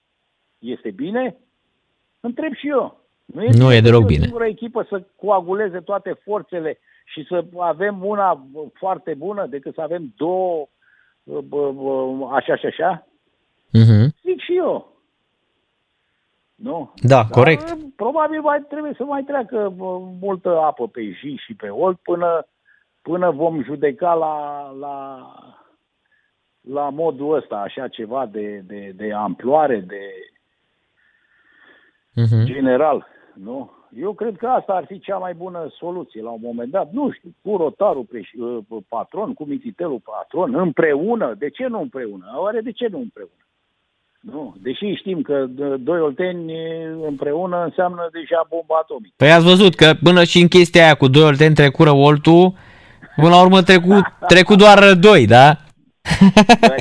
Ce, ce, ne, ce ne dorim rădoi să, să treacă spre Qatar spre Cupa Mondială uh-huh. cu băieții lui la următorul campionat da. mondial, extraordinar. Asta cu Olteni ați văzut cum e, că nu se, cu doi Olteni șefi în același loc. Nu se poate, domnul Țiglan, mai că dumneavoastră sunteți Oltean, da, până la urmă ați crescut acolo, stadionul din Sadu vă poartă numele, ați plecat dintr-un, dintr-un loc atât de mic din Gorj, și cum zic eu, gorjule pământ sărac, nici cartofi nu se fac. Dar uite că ați plecat din da, sărăcia aia. Odată, da. Păi așa era, era o sărăcie în gorjul ăla. Perioada era când agricultura era foarte importantă. Acum, uite, lucrurile s-au schimbat, oamenii mai fac bani și, și altfel. Știi? Nu din cartofi. Uite, cartofii se fac, îți trebuie un anumit tip de sol ca să cultivi cartofii și să se și facă. În gorj nu mergea, corect. În Moi Gorj nu merge. Al, sunt alte lucruri care, da, da, care da. merg acolo. Spuneți-mi, vă rog frumos, dacă ar fi să luați uh, un meci, să vă gândiți la un meci unde credeți dumneavoastră că ați fost perfect și un meci pe care vi-l amintiți și astăzi din momentul în care a fluirat arbitru până la, până la final, care ar fi acela? Uf, uite, la asta nu m-am gândit niciodată. Niciodată. Deci mă concentram așa de tare la meciuri că după aceea când povesteau băieții, erau momente în care mi se părea că nici n-am fost la, nici n-am fost la, la stadion. Știi? Nu știu, am făcut un meci la Bacău, am jucat odată un meci în care, nu știu, și cu Haidu Split, la Split, să știi. Am făcut un meci iarăși în care simțeam că colegii mei au ceva probleme și am luat lucrurile cam așa, cam pe, pe compropriu. Ca realizări, nu știu, rămâne cel cu, cu Steaua, în care Sorin a marcat patru goluri și eu i-am dat trei pase și am marcat, uh, ultimul gol l-am marcat eu. Știi? Uh-huh. Iarăși, uh, Îți vorbeam de jocul cu Olympiacos, când am avut uh, o contribuție la primul gol, pasul lui Ilie, am luat fundașii după mine și Sorin a marcat. Nu știu, sunt multe, meciul cu Bordeaux, meciul cu Norvegia, care mi-amintesc, meciul contra uh, Argentinei, cu, cu Maradona, nu? Chiar și, chiar și meciul din Italia, la 0-0, în prima repriză, noi am jucat foarte bine. Pe Italia nu mi-amintesc, am avut un șut anemic undeva, unde un colț de 16 metri. Dar nu s-au apropiat, n-au intrat în 20 de metri la noi. Uh-huh. Deci sunt foarte multe meciuri în care, să spun, uh, ne-am făcut așa, sau eu să spun, am, am avut un aport. Uh, dar acolo, cum ți-am zis, era vorba de, simțeam toți, domne, pe unde ia barca apă. Și acolo ne repezeam uh, și cam eram primul care eu trebuia să astup ca să-i las libertate unui Zoli, unui Ilie, unui Doru Cămătaru, Sorin Cârțu, jucătorii de atac, uh-huh. în general, ca să, să facă diferența. Da, e foarte interesant, mai ales că a spus de Maradona, că țin minte că în meciul ăla uh, mi-ați tot amintit în toate interviurile și tot timpul când am vorbit ați amintit de uh, faptul că l-ați uh, ținut pe Maradona și nu s-a mișcat așa cum uh, mai ales că era... mișcat și nici nu i-am dat peste picioare, știi, să zici că... Da, da, da, păi țineți minte că el în 90 spune că Rotariu, ține, nu, nu știe Rotariu, zice jucător cu numărul 5 mi-a, mi-a despicat osul, că l-a, l-a luat Rotariu 90, l-a urcat pe gardul pe Maradona. da. și săracul chiar înainte să moară, pentru că atunci când am plinit 60 de ani, a făcut, uh, a făcut un... Uh, și-a amintit toate mondialele și a amintit de meciul ăsta cu România, unde l-a remarcat pe Hagi. L-a remarcat pe Hagi și a spus că niciodată un jucător nu l-a lovit atât de mult cum l-a troznit uh, și a jucat cu infiltrații în acel meci. A luat lui Rotariu, l-a urcat, Roti l-a urcat pe, pe garduri, pe Diego. Da.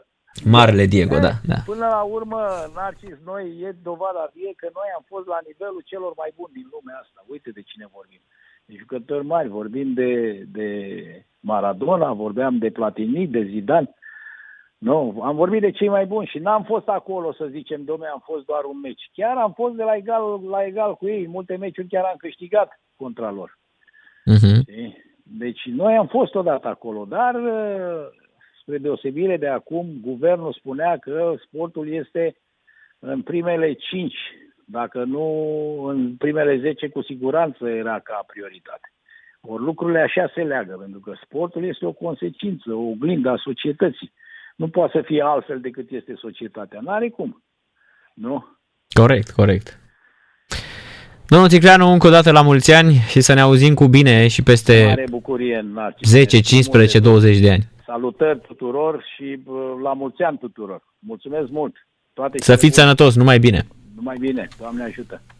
Amintiri și iată un moment aniversar cu Aurel Țiclean la radio la Sport Total FM. Astăzi am plinit 25 de ani și am vorbit despre fotbal, despre Maradona și despre multe, multe altele. Ne întoarcem și noi după o scurtă pauză. Revenim. În câteva secunde revenim. Stați, stați, stați aproape, nu, nu plecați de lângă radio că nu ceva cu voi. Sport Total FM. Mai mult decât fotbal. Magic Slim, I'm a blues man. Uh, formația serii șampionilor uh, din sport uh, vine din handbal. Pentru că CSM Râmnicu Vâlcea a doua victorie consecutivă 25 la 23 cu Budușnost. Iar Joe Biden a depus jurământul pe o Biblie veche de 128 de ani. Președinte ales al Statelor Unite Americii, Joe Biden, a depus jurământul astăzi pe o Biblie care aparține din 1893 familiei sale și care a fost folosită și la investirea sa ca vicepreședinte în 2009 și 2013, scrie NBC News. Această Biblie a fost folosită de Biden de fiecare dată când a fost investit senator al Statelor Unite Americii. Biblia are o cruce celtică pe copertă. Bob Biden, regretatul fiu al președintelui ales, a folosit aceeași Biblie când a fost investit procuror general al Delaware. Biden a depus jurământul în fața președintelui Curții Supreme, John Roberts, și a devenit al 46-lea președinte al Statelor Unite ale Americii. Ei bine, Lady Gaga a cântat astăzi um, ca um, nu așa impresionant, uh, dar uh, a fost, uh, a fost acolo pe, mm, pe metereze, într-adevăr. Și um, a cântat uh, că Ha,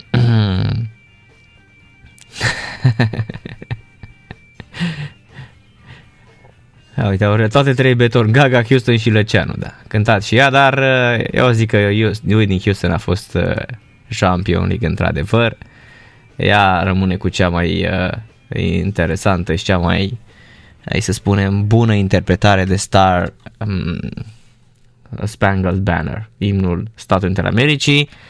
Să o auzim și pe Lady Gaga astăzi, cum a cântat, și apoi poate găsim și variante de la Whitney Houston. Here for the singing of our national anthem, accompanied by the President's own United States Marine Band, please welcome Lady Gaga.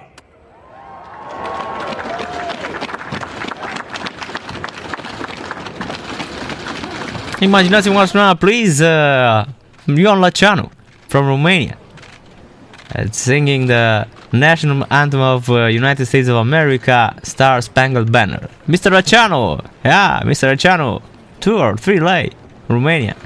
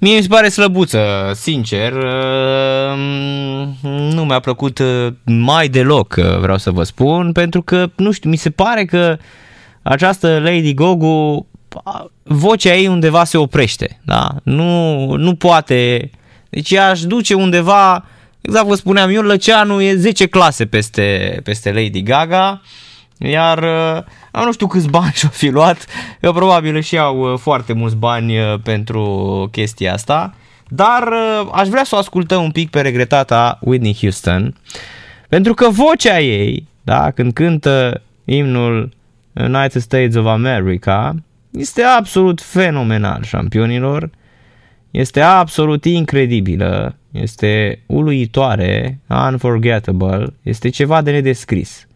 Adică o voce absolut uh, uh, fenomenală uh, și nimeni, nu mi-a spune niciodată să-i bată nimeni acea voce cum a cântat-o, cum a cântat uh, Whitney Houston. Avea într-adevăr femeia chiar avea fraților voce. Da? Pe când Lady Gogo face parte așa din uh, da, din uh, lotul ăsta de artiste noi, cu tot felul de uh, chestii puse pe microfoane pentru voce și așa mai departe. Nu, aia cânta absolut excepțional și a fost uh, uluitor. Deci o performanță absolut fenomenală și o voce care îți rămâne, îți rămâne în, uh, în suflet șampionilor. Să ascultăm și pe bătrâna Whitney Houston, care săraca nu mai este printre noi, Dumnezeu să o odihnească. Join in the singing of our national anthem.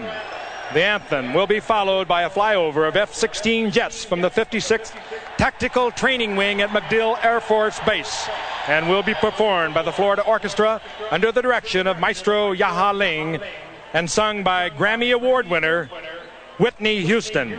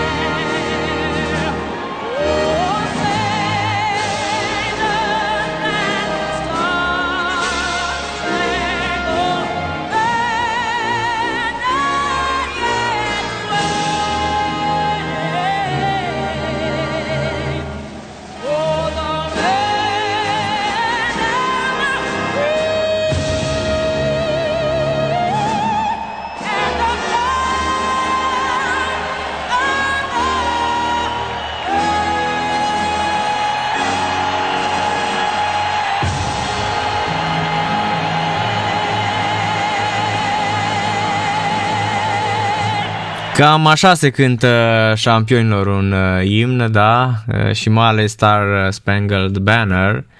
Așa trebuie cântat, nu repet, uh, asta Lady Gogu slăbuță rău de tot, foarte slabă dacă, um, dacă vreți așa, părerea mea sinceră, da. Slabă, slabă de tot. Deci, iată-ne șampionilor reveniți în la ale noastre, să ne întoarcem un pic la Manchester City cu Aston Villa, 0-0 la pauză, momentan. La 22 și 15 începe Fulham cu Manchester United. Iar în Franța avem Marseille cu Lens la ora 22. În Germania este minutul 75, Schalke Köln 1 la 1. Schalke Nil Fier dă semne de, reduce, de revenire. Ce a avut motoarele reduse vreo 16 etape.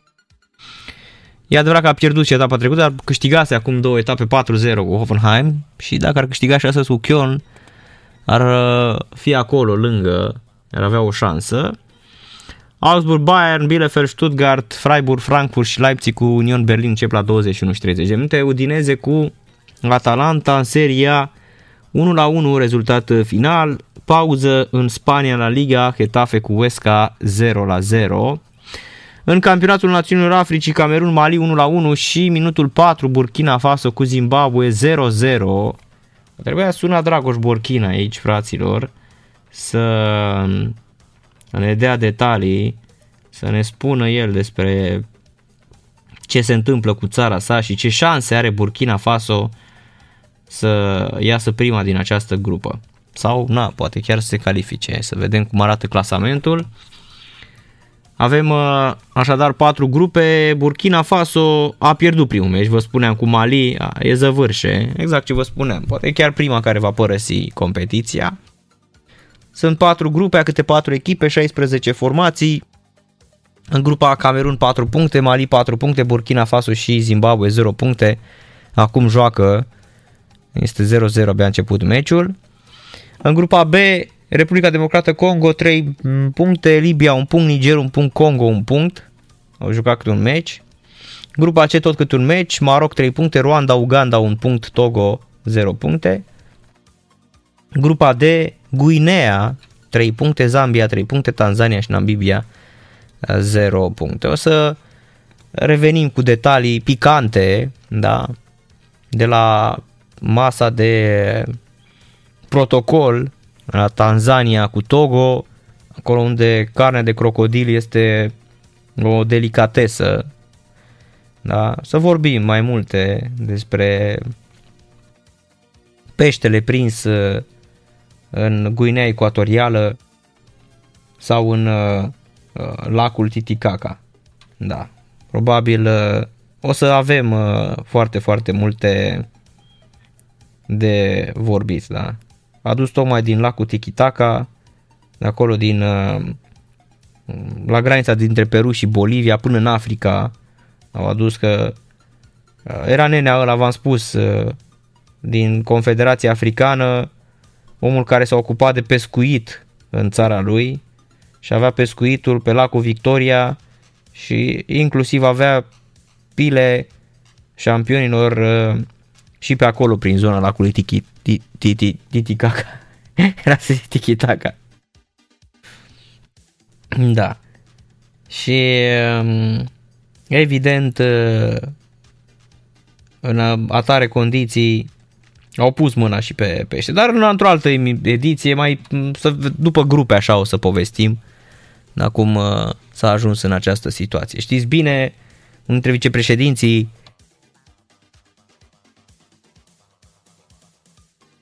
de la FIFA, da, Confederația Africană, șeful Confederației Africane, era ministrul uh, pescuitului în țara lui și așa a ajuns el în fotbal.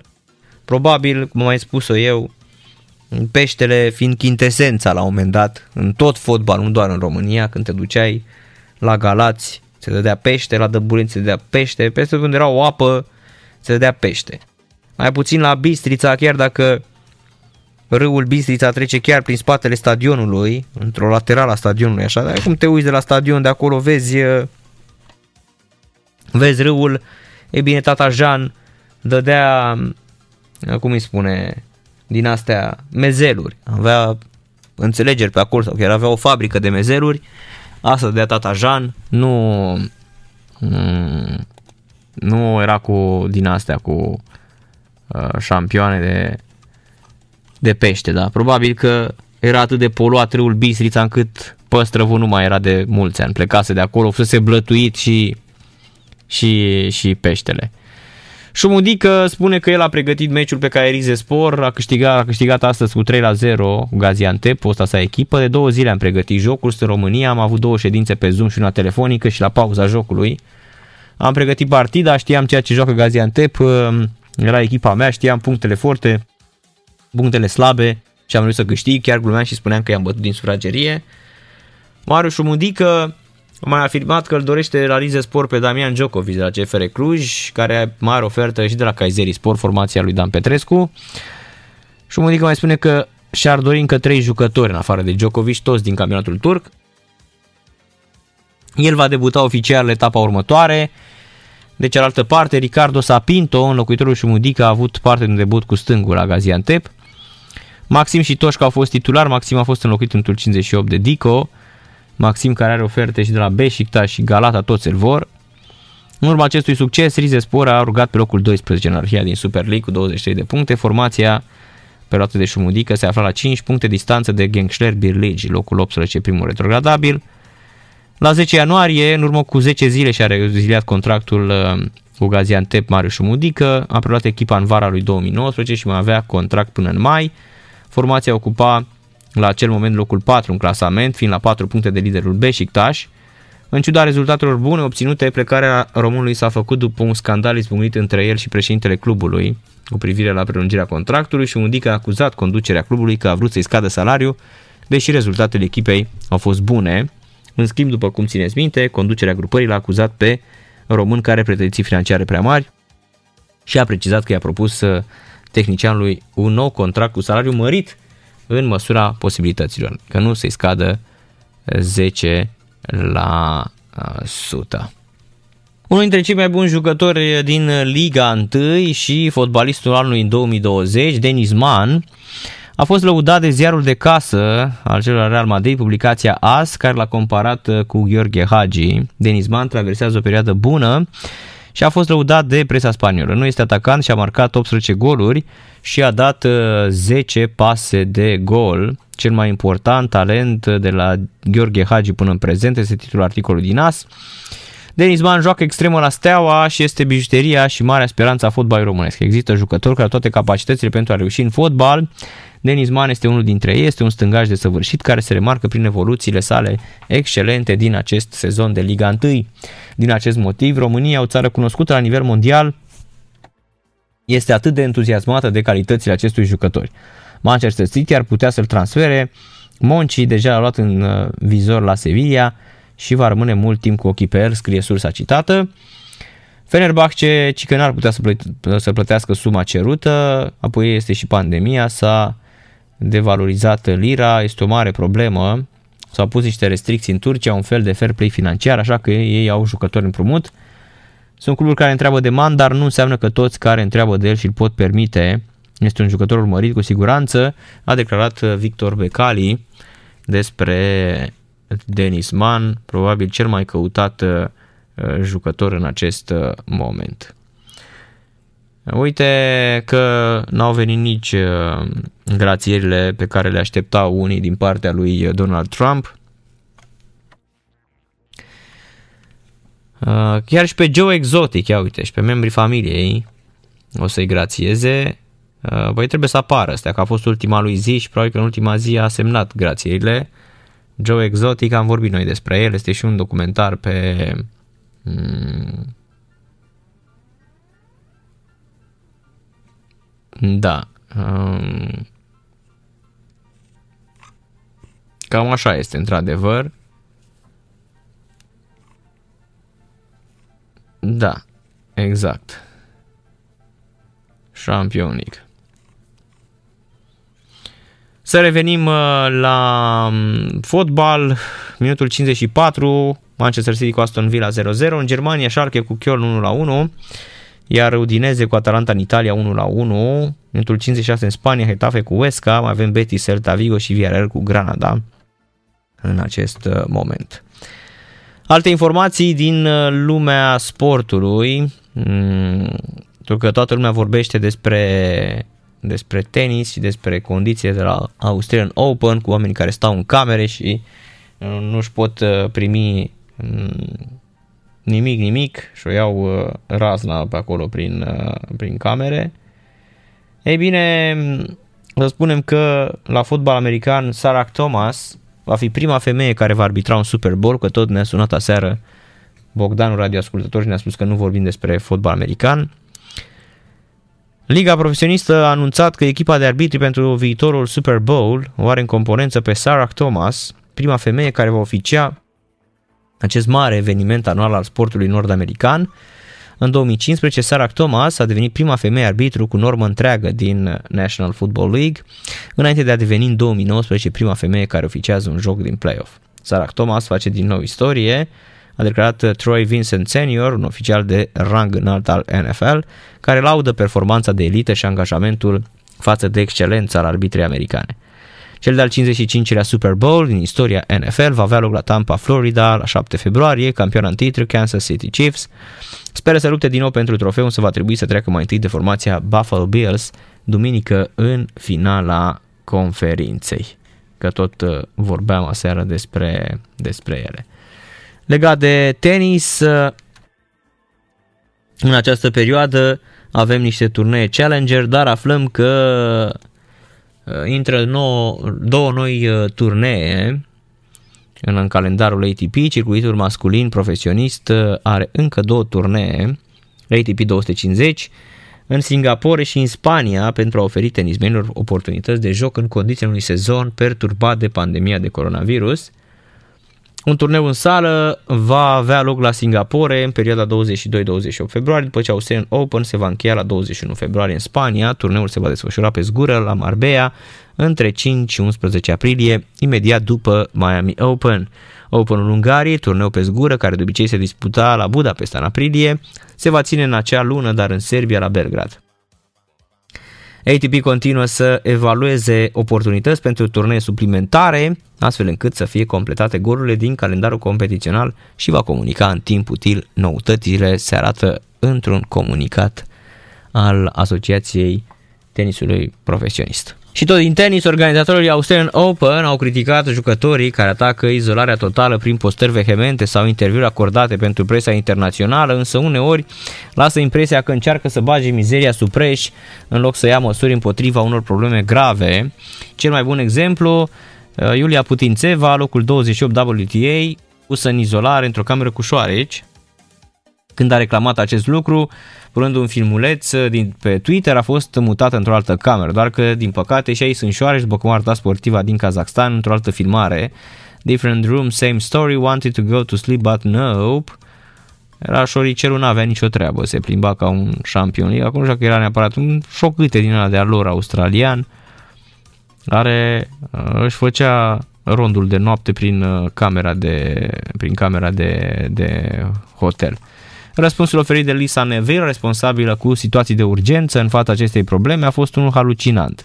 Nu putem trimite oameni care să facă zilnic curățenie în camerele celor aflați în carantină. Ei trebuie să facă acest lucru dacă vor și i-aș încuraja pe jucători să nu intre în contact cu șoarecii. Am impresia că îi hrănesc. Ia uzi, bă, frații. Absolut uluitor. Era, mi se pare, fantastic. Deci ăștia sunt, eu în locul jucătorilor aș pleca, mă. Zice, bă, știți ceva, ia spălați-vă mă voi pe cap cu Uh, turneul vostru și lăsați-ne în pace. Deci eu aș boicota, pentru că au început să o ia un pic razna uh, băieții ăștia cu normele lor, că își fac ei, că știu ei, că dacă nu vă convine, asta e. Nu le mai dați mâncare la șoare ce au ieșit o. Da. Probabil asta stătea uh, fix asta căuta Iulia Putințeva să stea noaptea înainte să doarmă să dea de mâncare la șoareci. Da, mi se pare un pic uh, exagerat. E așa, chiar uh, bătaie de joc șampionilor. Rușiniu.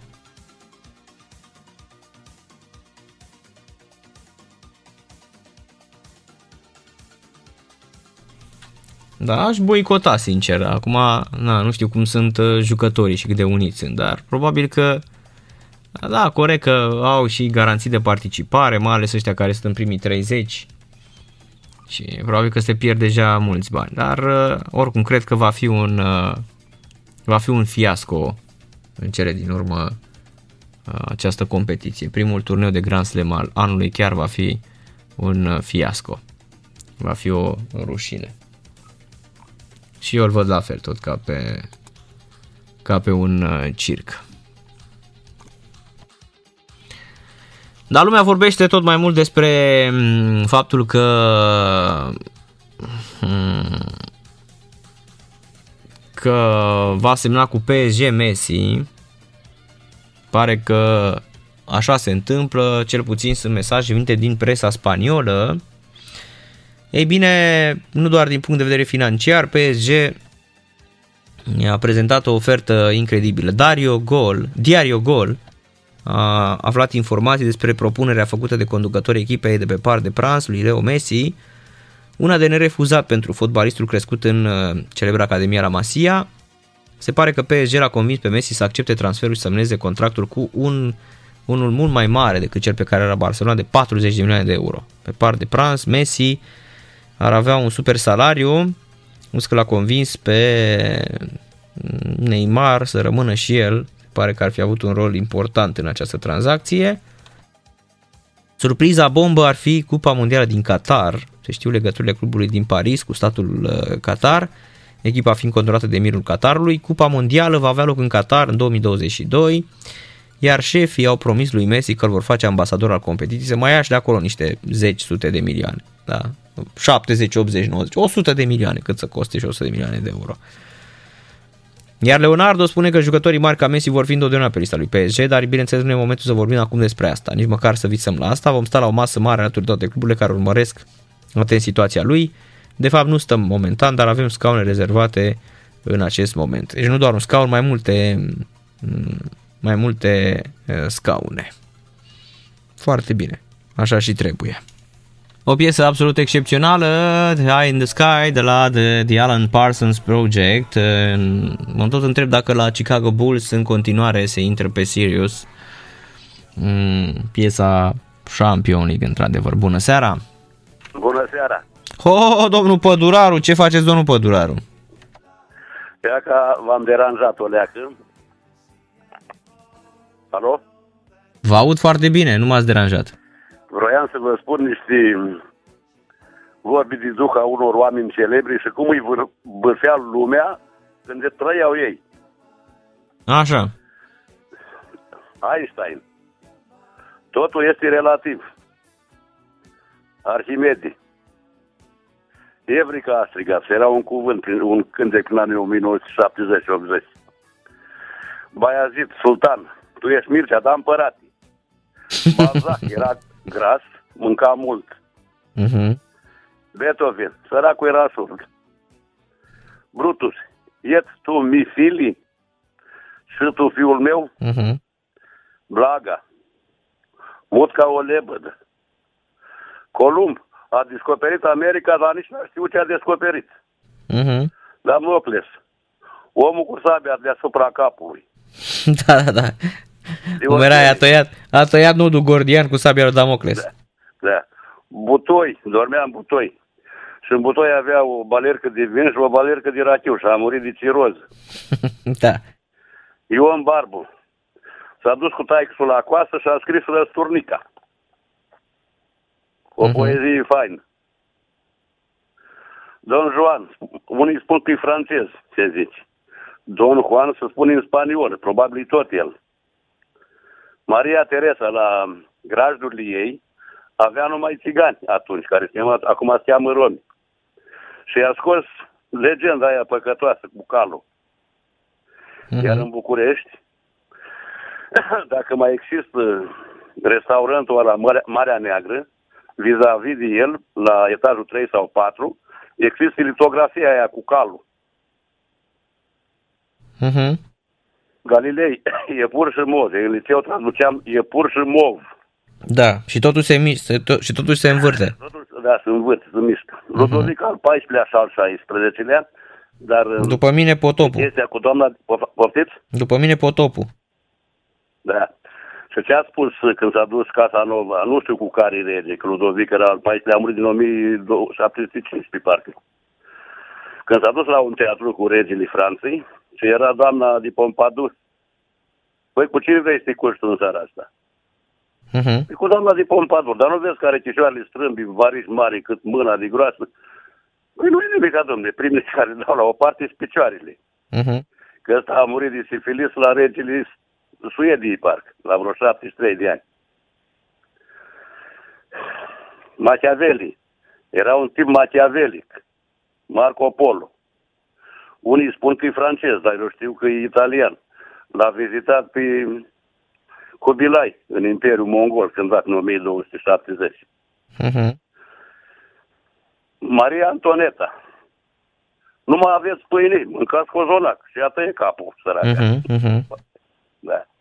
Miciurin, un mare rus, un mare altoitor rus. Susținea și el ceva din botanic. Dacă de aici pleacă dintr-o baltă două milioane de sămânță de stuf, dincolo și-ar răsare papur. Da. Dar Eminescu a spus că dispersat deja răsare. Uh-huh. Nabucodonosor Bonaparte. Bonaparte făcea trei trebi. Dar la Waterloo săracul a avut crampi și era la wc și l-a durut burtaș și n-a mai putut ca să mai bată pe Da, Da, eu sunt bătrân din auziți? Botoșani. Auziți? Cred că faceți o mică, ați făcut o mică, hai să-i spunem așa, confuzie. Nabucodonosor Domnule, Nabucodonosor îi, îi, um, Era știu fiul- că e confuzii. M-am referit la... la era în uh, Imperiul opera- Babilonian. Erau cei uh, patru Nabucodonosor, da? Da, doamna, Niditu, m-am referit Bela, la- Raca. M-am referit la, la opera care se cântă la... Nu, e din Verdi sau de cine? nu știu Da, cine lui a Verdi, Nabucco. Nabucco al lui Verdi. Da, da, da, da. Nabucco, Da, da, opera lui da, Verdi de-aia cu m-am- corul, m-am referit- cu da, corul robilor, așa este. Cu Da, templul da, lui da, da. Solomon din uh, Ierusalim, în care evreii plângeau Da, da, da.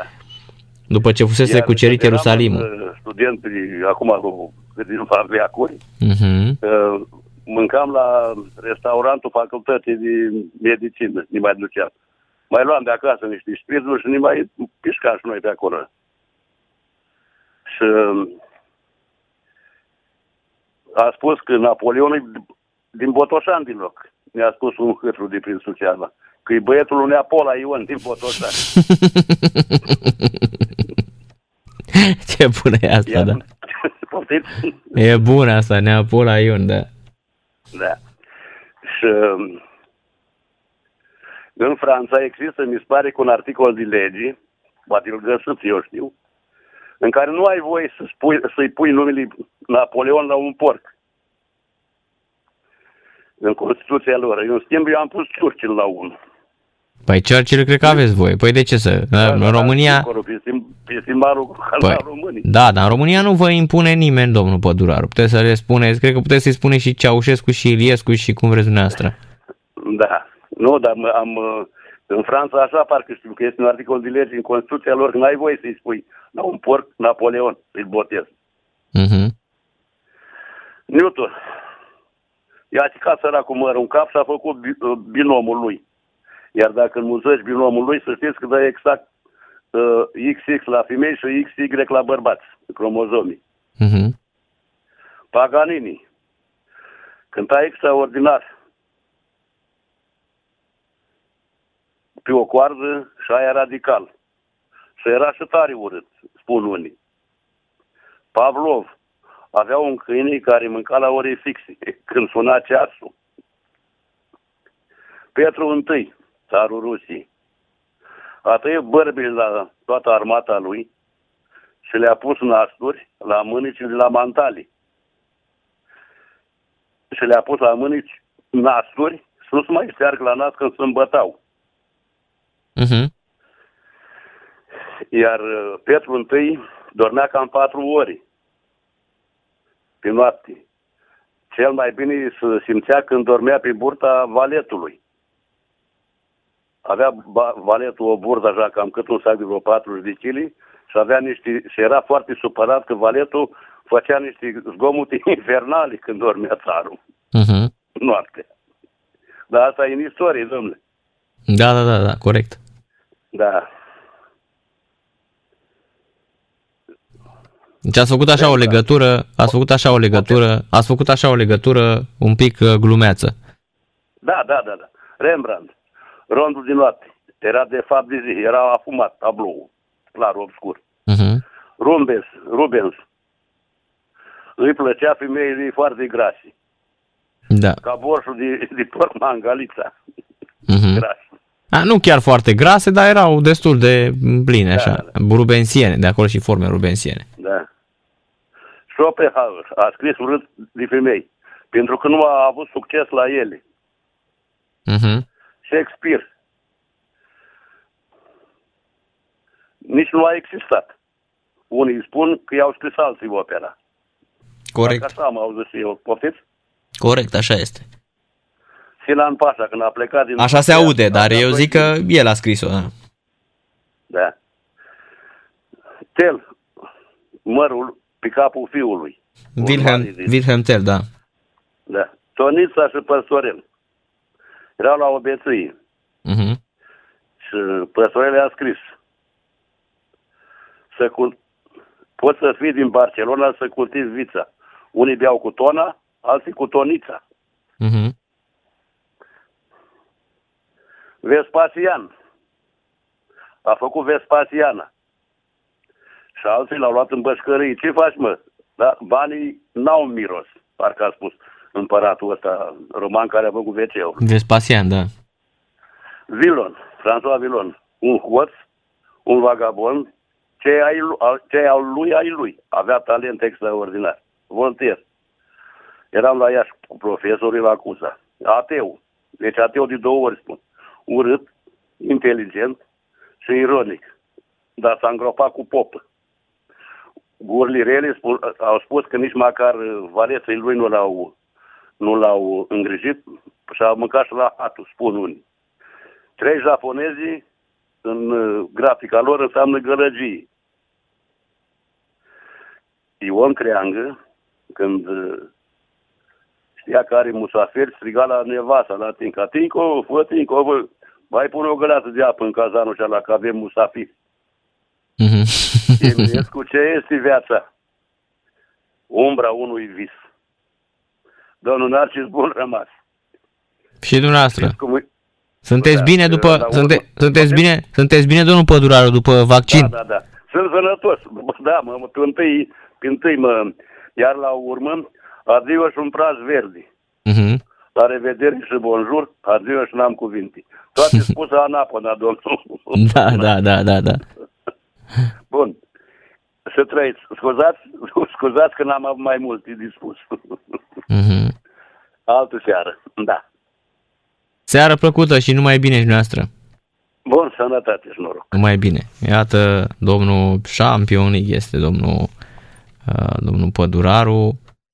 E impecabil și ne-a plăcut de dânsul. Intervenția asta lui a fost, uh, a fost uh, șampionic. Da. Așadar, uh, fraților, uh, a început Augsburg cu Bayern, mai multe meciuri care se desfășoară la această oră. Vă spun repede și rezultatele în acestei uh, acestor meciuri. A început Augsburg cu Bayern de 5 minute, este în direct pe Digisport 1, 0 la 0. Probabil și pe celelalte Telecom și Luc, pentru că au cam aceleași drepturi, cu excepția Angliei.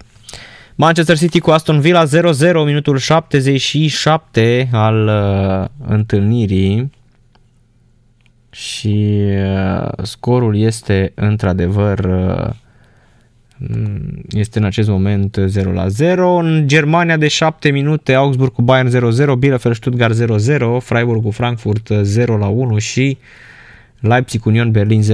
Ei bine, Schalke Köln nu s-a mai terminat 1 ci 1-2. Schalke tot așa este, dar rămâne la fel de slabă. Hetafe Huesca 1 la 0 în, uh, în Spania, iar în campionatul național Africii Camerun, Mali 1-1 și minutul 37 Burkina Faso și Zimbabwe au marcat 1 la 1 ambele. Tot la tenis se întoarce, Novak Djokovic a răspuns criticilor um, aduse sugestiilor sale pentru jucători în carantină. El a publicat astăzi un comunicat pe rețele de socializare. Djokovic a încercat să calmeze numeroasele polemici legate de jucători în carantină din Australia și de revendicările lor și să lămurească rolul său de purtător de cuvânt. I-a asigurat pe australieni și pe organizatorii turneului că este recunoscător pentru primirea făcută. Sârbul, care i-a trimis o listă de sugestii directorului turneului Craig Tilley, pe... Pardon. Pentru a relaxa măsurile de carantină la Melbourne, A subliniat în comunicat sinceritatea intențiilor sale și a explicat că a insistat, fără succes, să nu facă parte din bula privilegiaților de la Adelaide. Bunele mele intenții față de colegii mei jucători au fost interpretate greșit și considerate egoiste, greu de realizat și lipsite de recunoștință față de organizatorii Openului Australiei. Nimic nu putea fi mai departe de adevăr, uneori când văd urmările unor lucruri, Tind să mă întreb dacă nu ar trebui să mă distanțez și să mă bucur de banii câștigați în circuit în loc să mă preocupe problemele altora. Cu toate acestea, aleg întotdeauna să fac ceva și să fiu util, a spus Djokovic. Suspectat că a avut grijă de imaginea sa în rândul jucătorilor când a trimis o listă de propuneri care aveau șanse mari să fie respinse, în timp ce se bucura de o situație privilegiată la Adelaide, la fel ca Dominic Thiem sau Rafa Nadal, sârbul s-a apărat. Îmi pasă cu adevărat de ceilalți jucători și înțeleg foarte bine cum funcționează lumea. Am obținut privilegii muncind mult și tocmai din acest motiv nu mă pot mulțumi să fiu un simplu spectator. știind în ce măsură fiecare mică atenție, mână de ajutor sau fiecare cuvânt de încurajare au contat pentru mine când eram mic și neînsemnat. Mă folosesc de statutul meu ca să ajut atât cât pot când este nevoie.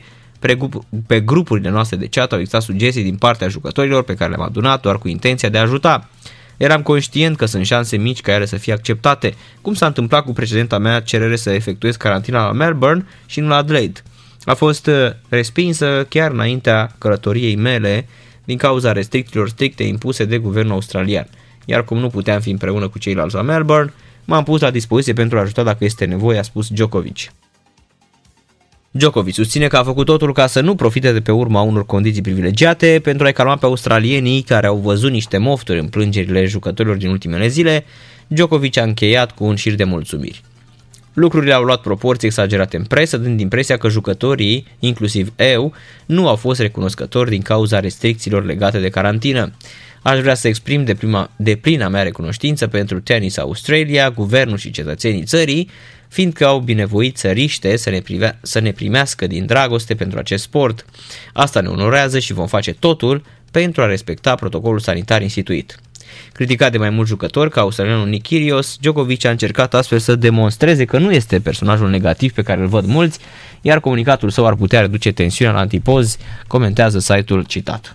City marchează și are 1 la 0 cu Aston Villa în minutul 83, urcă foarte mult în clasament, adică și-a revenit și Manchester City și este în acest uh, moment pe primul loc, 38 de puncte la egalitate cu Leicester, Leicester ar urmești mai mult, City cu urmești mai puțin, atenție, este pe primul loc, Manchester United locul 3 cu 37 de puncte, Liverpool cu 34 este pe locul 4, nu mai câștigat de 4 meciuri Liverpool, Tottenham cu 33, la uh, Everton 32, West Ham 32. Fulham cu Manchester United începe la 22 și 15 minute. Rezultate și de la campionatul mondial de handbal uh, masculin. Uh, în acest moment s-au terminat meciurile Elveția-Islanda 20-18, Slovenia-Macedonia de Nord 31-21, Franța-Algeria 29-26 și Egipt-Rusia 28-23. Au început de 12 minute, Portugalia, Norvegia 6 la 5 și Suedia, Belarus 3 la 6 minutul 13. În acest moment, în grupele 1, 2, 3 și 4, sunt fiecare de 6 echipe, după două meciuri avem așa, în grupa 1 Ungaria, 4 puncte, Spania 3, Germania 2, Polonia 2, Brazilia 1 punct, Uruguay 0 puncte, în grupa 2 Danemarca 4 puncte, Croația 3, Qatar 2, Argentina 2, Japonia 1 punct și Bahrain 0 puncte. În grupa 3 unde se joacă și câte 3 meciuri deja aici, iată Franța 6 puncte, Portugalia 4, Islanda 2, Norvegia 2, Elveția 2, Algeria 0. Iar în grupa 4 Egipt 4 puncte, Suedia 4 puncte, Slovenia 4, Rusia 3, Belarus 1 și Macedonia de Nord 0. Mă uitam la șampionii ăștia de aici. Dacă nu mai este turul preliminar. În turul preliminar am avut acolo și capul verde Angola, Dere Congo, țineți minte, a pierdut, uh, l avea pe șampionul ăla. Avea cât 130, 140, 110 kg, parcă, nici chiar 130, 110 kg. Da. Mai sunt, uh, mai vedem și așa sportivi, bravo lor că reușesc totuși să Mm, reziste și să își vadă de, de treabă. SCM Râmnicu Vâlcea, a doua victorie consecutivă în Liga Campionilor după 25 la 23 la pauză 14-10 cu echipa muntenegreană Budușnos Podgorița. Este știrea serii din uh, sport. Formația din Vâlcea s-a impus în acest meci restant din etapa 7 pe care l-a dominat de la un capăt la celălalt. SCM a început în forță, a avut 5 la 1 și apoi au condus tot timpul 9, 5, 10, 6, 11, 7, 12, 8, 13, 9 și 14, 10 la pauză. Oaspetele au dat o replică mai bună în repriza doua și s-au apropiat la un singur gol în minutul 56, 17, 16, însă echipa pregătită de Florentin Pera s-a desprins din nou 21, 18 iar apoi 22-18, câștigând cu 25 la 23. Pentru SCM Râmnicu Vâlcea a marcat Evgenia Minevskaya 6 goluri, Mireia González Alvarez 5, Cristina Lișceviș 5, Maren Niland Ardal 3, Marta Lopez Herrero 2, Cristina Florică 2 și Asma Elgawi 2. pentru echipa antrenată de Boiana Popovici au marcat Alison Pino 6, Maida Mehmedovic 5, Iovan Karadicevic 6, au fost prin România, Ditana Gârbici 1, Zaferovic 1, Ema Ramusovic 2 și Nicolina Vukcevic 2. În acest moment, Râmnicu Vâlcea va juca următorul meci duminică în etapa 12 cu CSK Moscova pe teren uh, propriu. Cu o victorie și o să fie sigură de o calificare mai departe. De asemenea, să amintim că partida dintre Rostov pe Don și CSM București, uh, etapa 12 a grupei A a Ligii Campionilor la handbal feminin a fost amânată partida din cauza infectărilor cu coronavirus din cadrul formației ruse. În urma numărului mare de cazuri pozitive de COVID-19 registrate la echipa din Rusia, aceasta trebuie să respecte măsura impusă de carantinare, fapt care face imposibilă întâlnirea programată în acest weekend, a anunțat CSM București pe pagina de Facebook. Partida între Rostov și CSM București trebuia să aibă loc la 23 ianuarie. CSM București a pierdut ultimele sale trei meciuri din grupă, inclusiv turul cu Rostov 22 la 27 la București. Iar fără Șumudică ați văzut echipa uh, Gaziantep a pierdut 3-0, cum am spus Șumudică el a pregătit meciul și a bătut din sufragerie. Bayern München marchează 1-0 pe terenul lui Augsburg, este 1-0, meciul este în direct pe Digisport, a marcat Robert Lewandowski din penalti, iar City își asigură victoria cu Aston Villa. Minutul 90 plus 1 vine golul de 2 0 din penalti. Primul gol Bernardo Silva, minutul 79, să vedem cine a marcat din penalti. Aston Villa joacă dintr-o 81 10 după ce Smith a primit al doilea cartonaș galben. Unul după altul, minutul 81, primit două cartonașe galbene. Gundogan a transformat penalti, este 2 la 0, am dat pe Eurosport. Urmează Fulham cu Manchester United la 22 și 15 în Germania, rezultat final Schalke Köln 1 la 2. La această oră, minutul 24, uh, chiar 20, 20, 21, da, 21. Augsburg Bayern 0 la 1, Bielefeld Stuttgart 0 0, Freiburg cu Frankfurt 0 la 1 și Rasenburg Leipzig Union Berlin 0 0. În Italia s-a terminat Udineze cu Atalanta 1 la 1, iar Getafe cu Huesca sunt în minutul 95 al întâlnirii și este 1 la 0 pentru Getafe. Getafe urcă pe locul 9, în vreme ce Huesca este în continuare ultima cu 12 puncte. Atletico Madrid 41 de puncte, lider cu două meciuri mai puține decât Real Madrid și Barça, principale urmăritoare, 37 de puncte Real Madrid, 34 Barcelona. Încep în Spania meciurile Betis, Celta Vigo și Villarreal cu Granada. Betis cu Celta Vigo de la ora 22, iar de la 22.30 Villarreal cu Granada. În uh, Anglia City cu Aston Villa 2 la 0 minutul 93. Încă nu s-a terminat uh, partida, avem și pauză și Burkina Faso cu uh, Zimbabwe la pauză Edina Edin, dragi zlitele, 1 la 1. Senzație. Fabula sau în, uh, în Iarbao. Aproape de final și Manchester City cu Aston Villa. Vedem ce meciuri mai avem în League Championship. Rezultat final Norwich cu Bristol City 2 la 0. Pauză Brentford Luton Town 1 0. Cardiff QPR, QPR 0 0. Queen's Park Rangers. Huddersfield Millwall 0-1, Nottingham cu Middlesbrough 0-1 și minutul 8 Birmingham cu Preston North End 0 la 0. Să nu uităm și de Supercupa Italiei din această seară.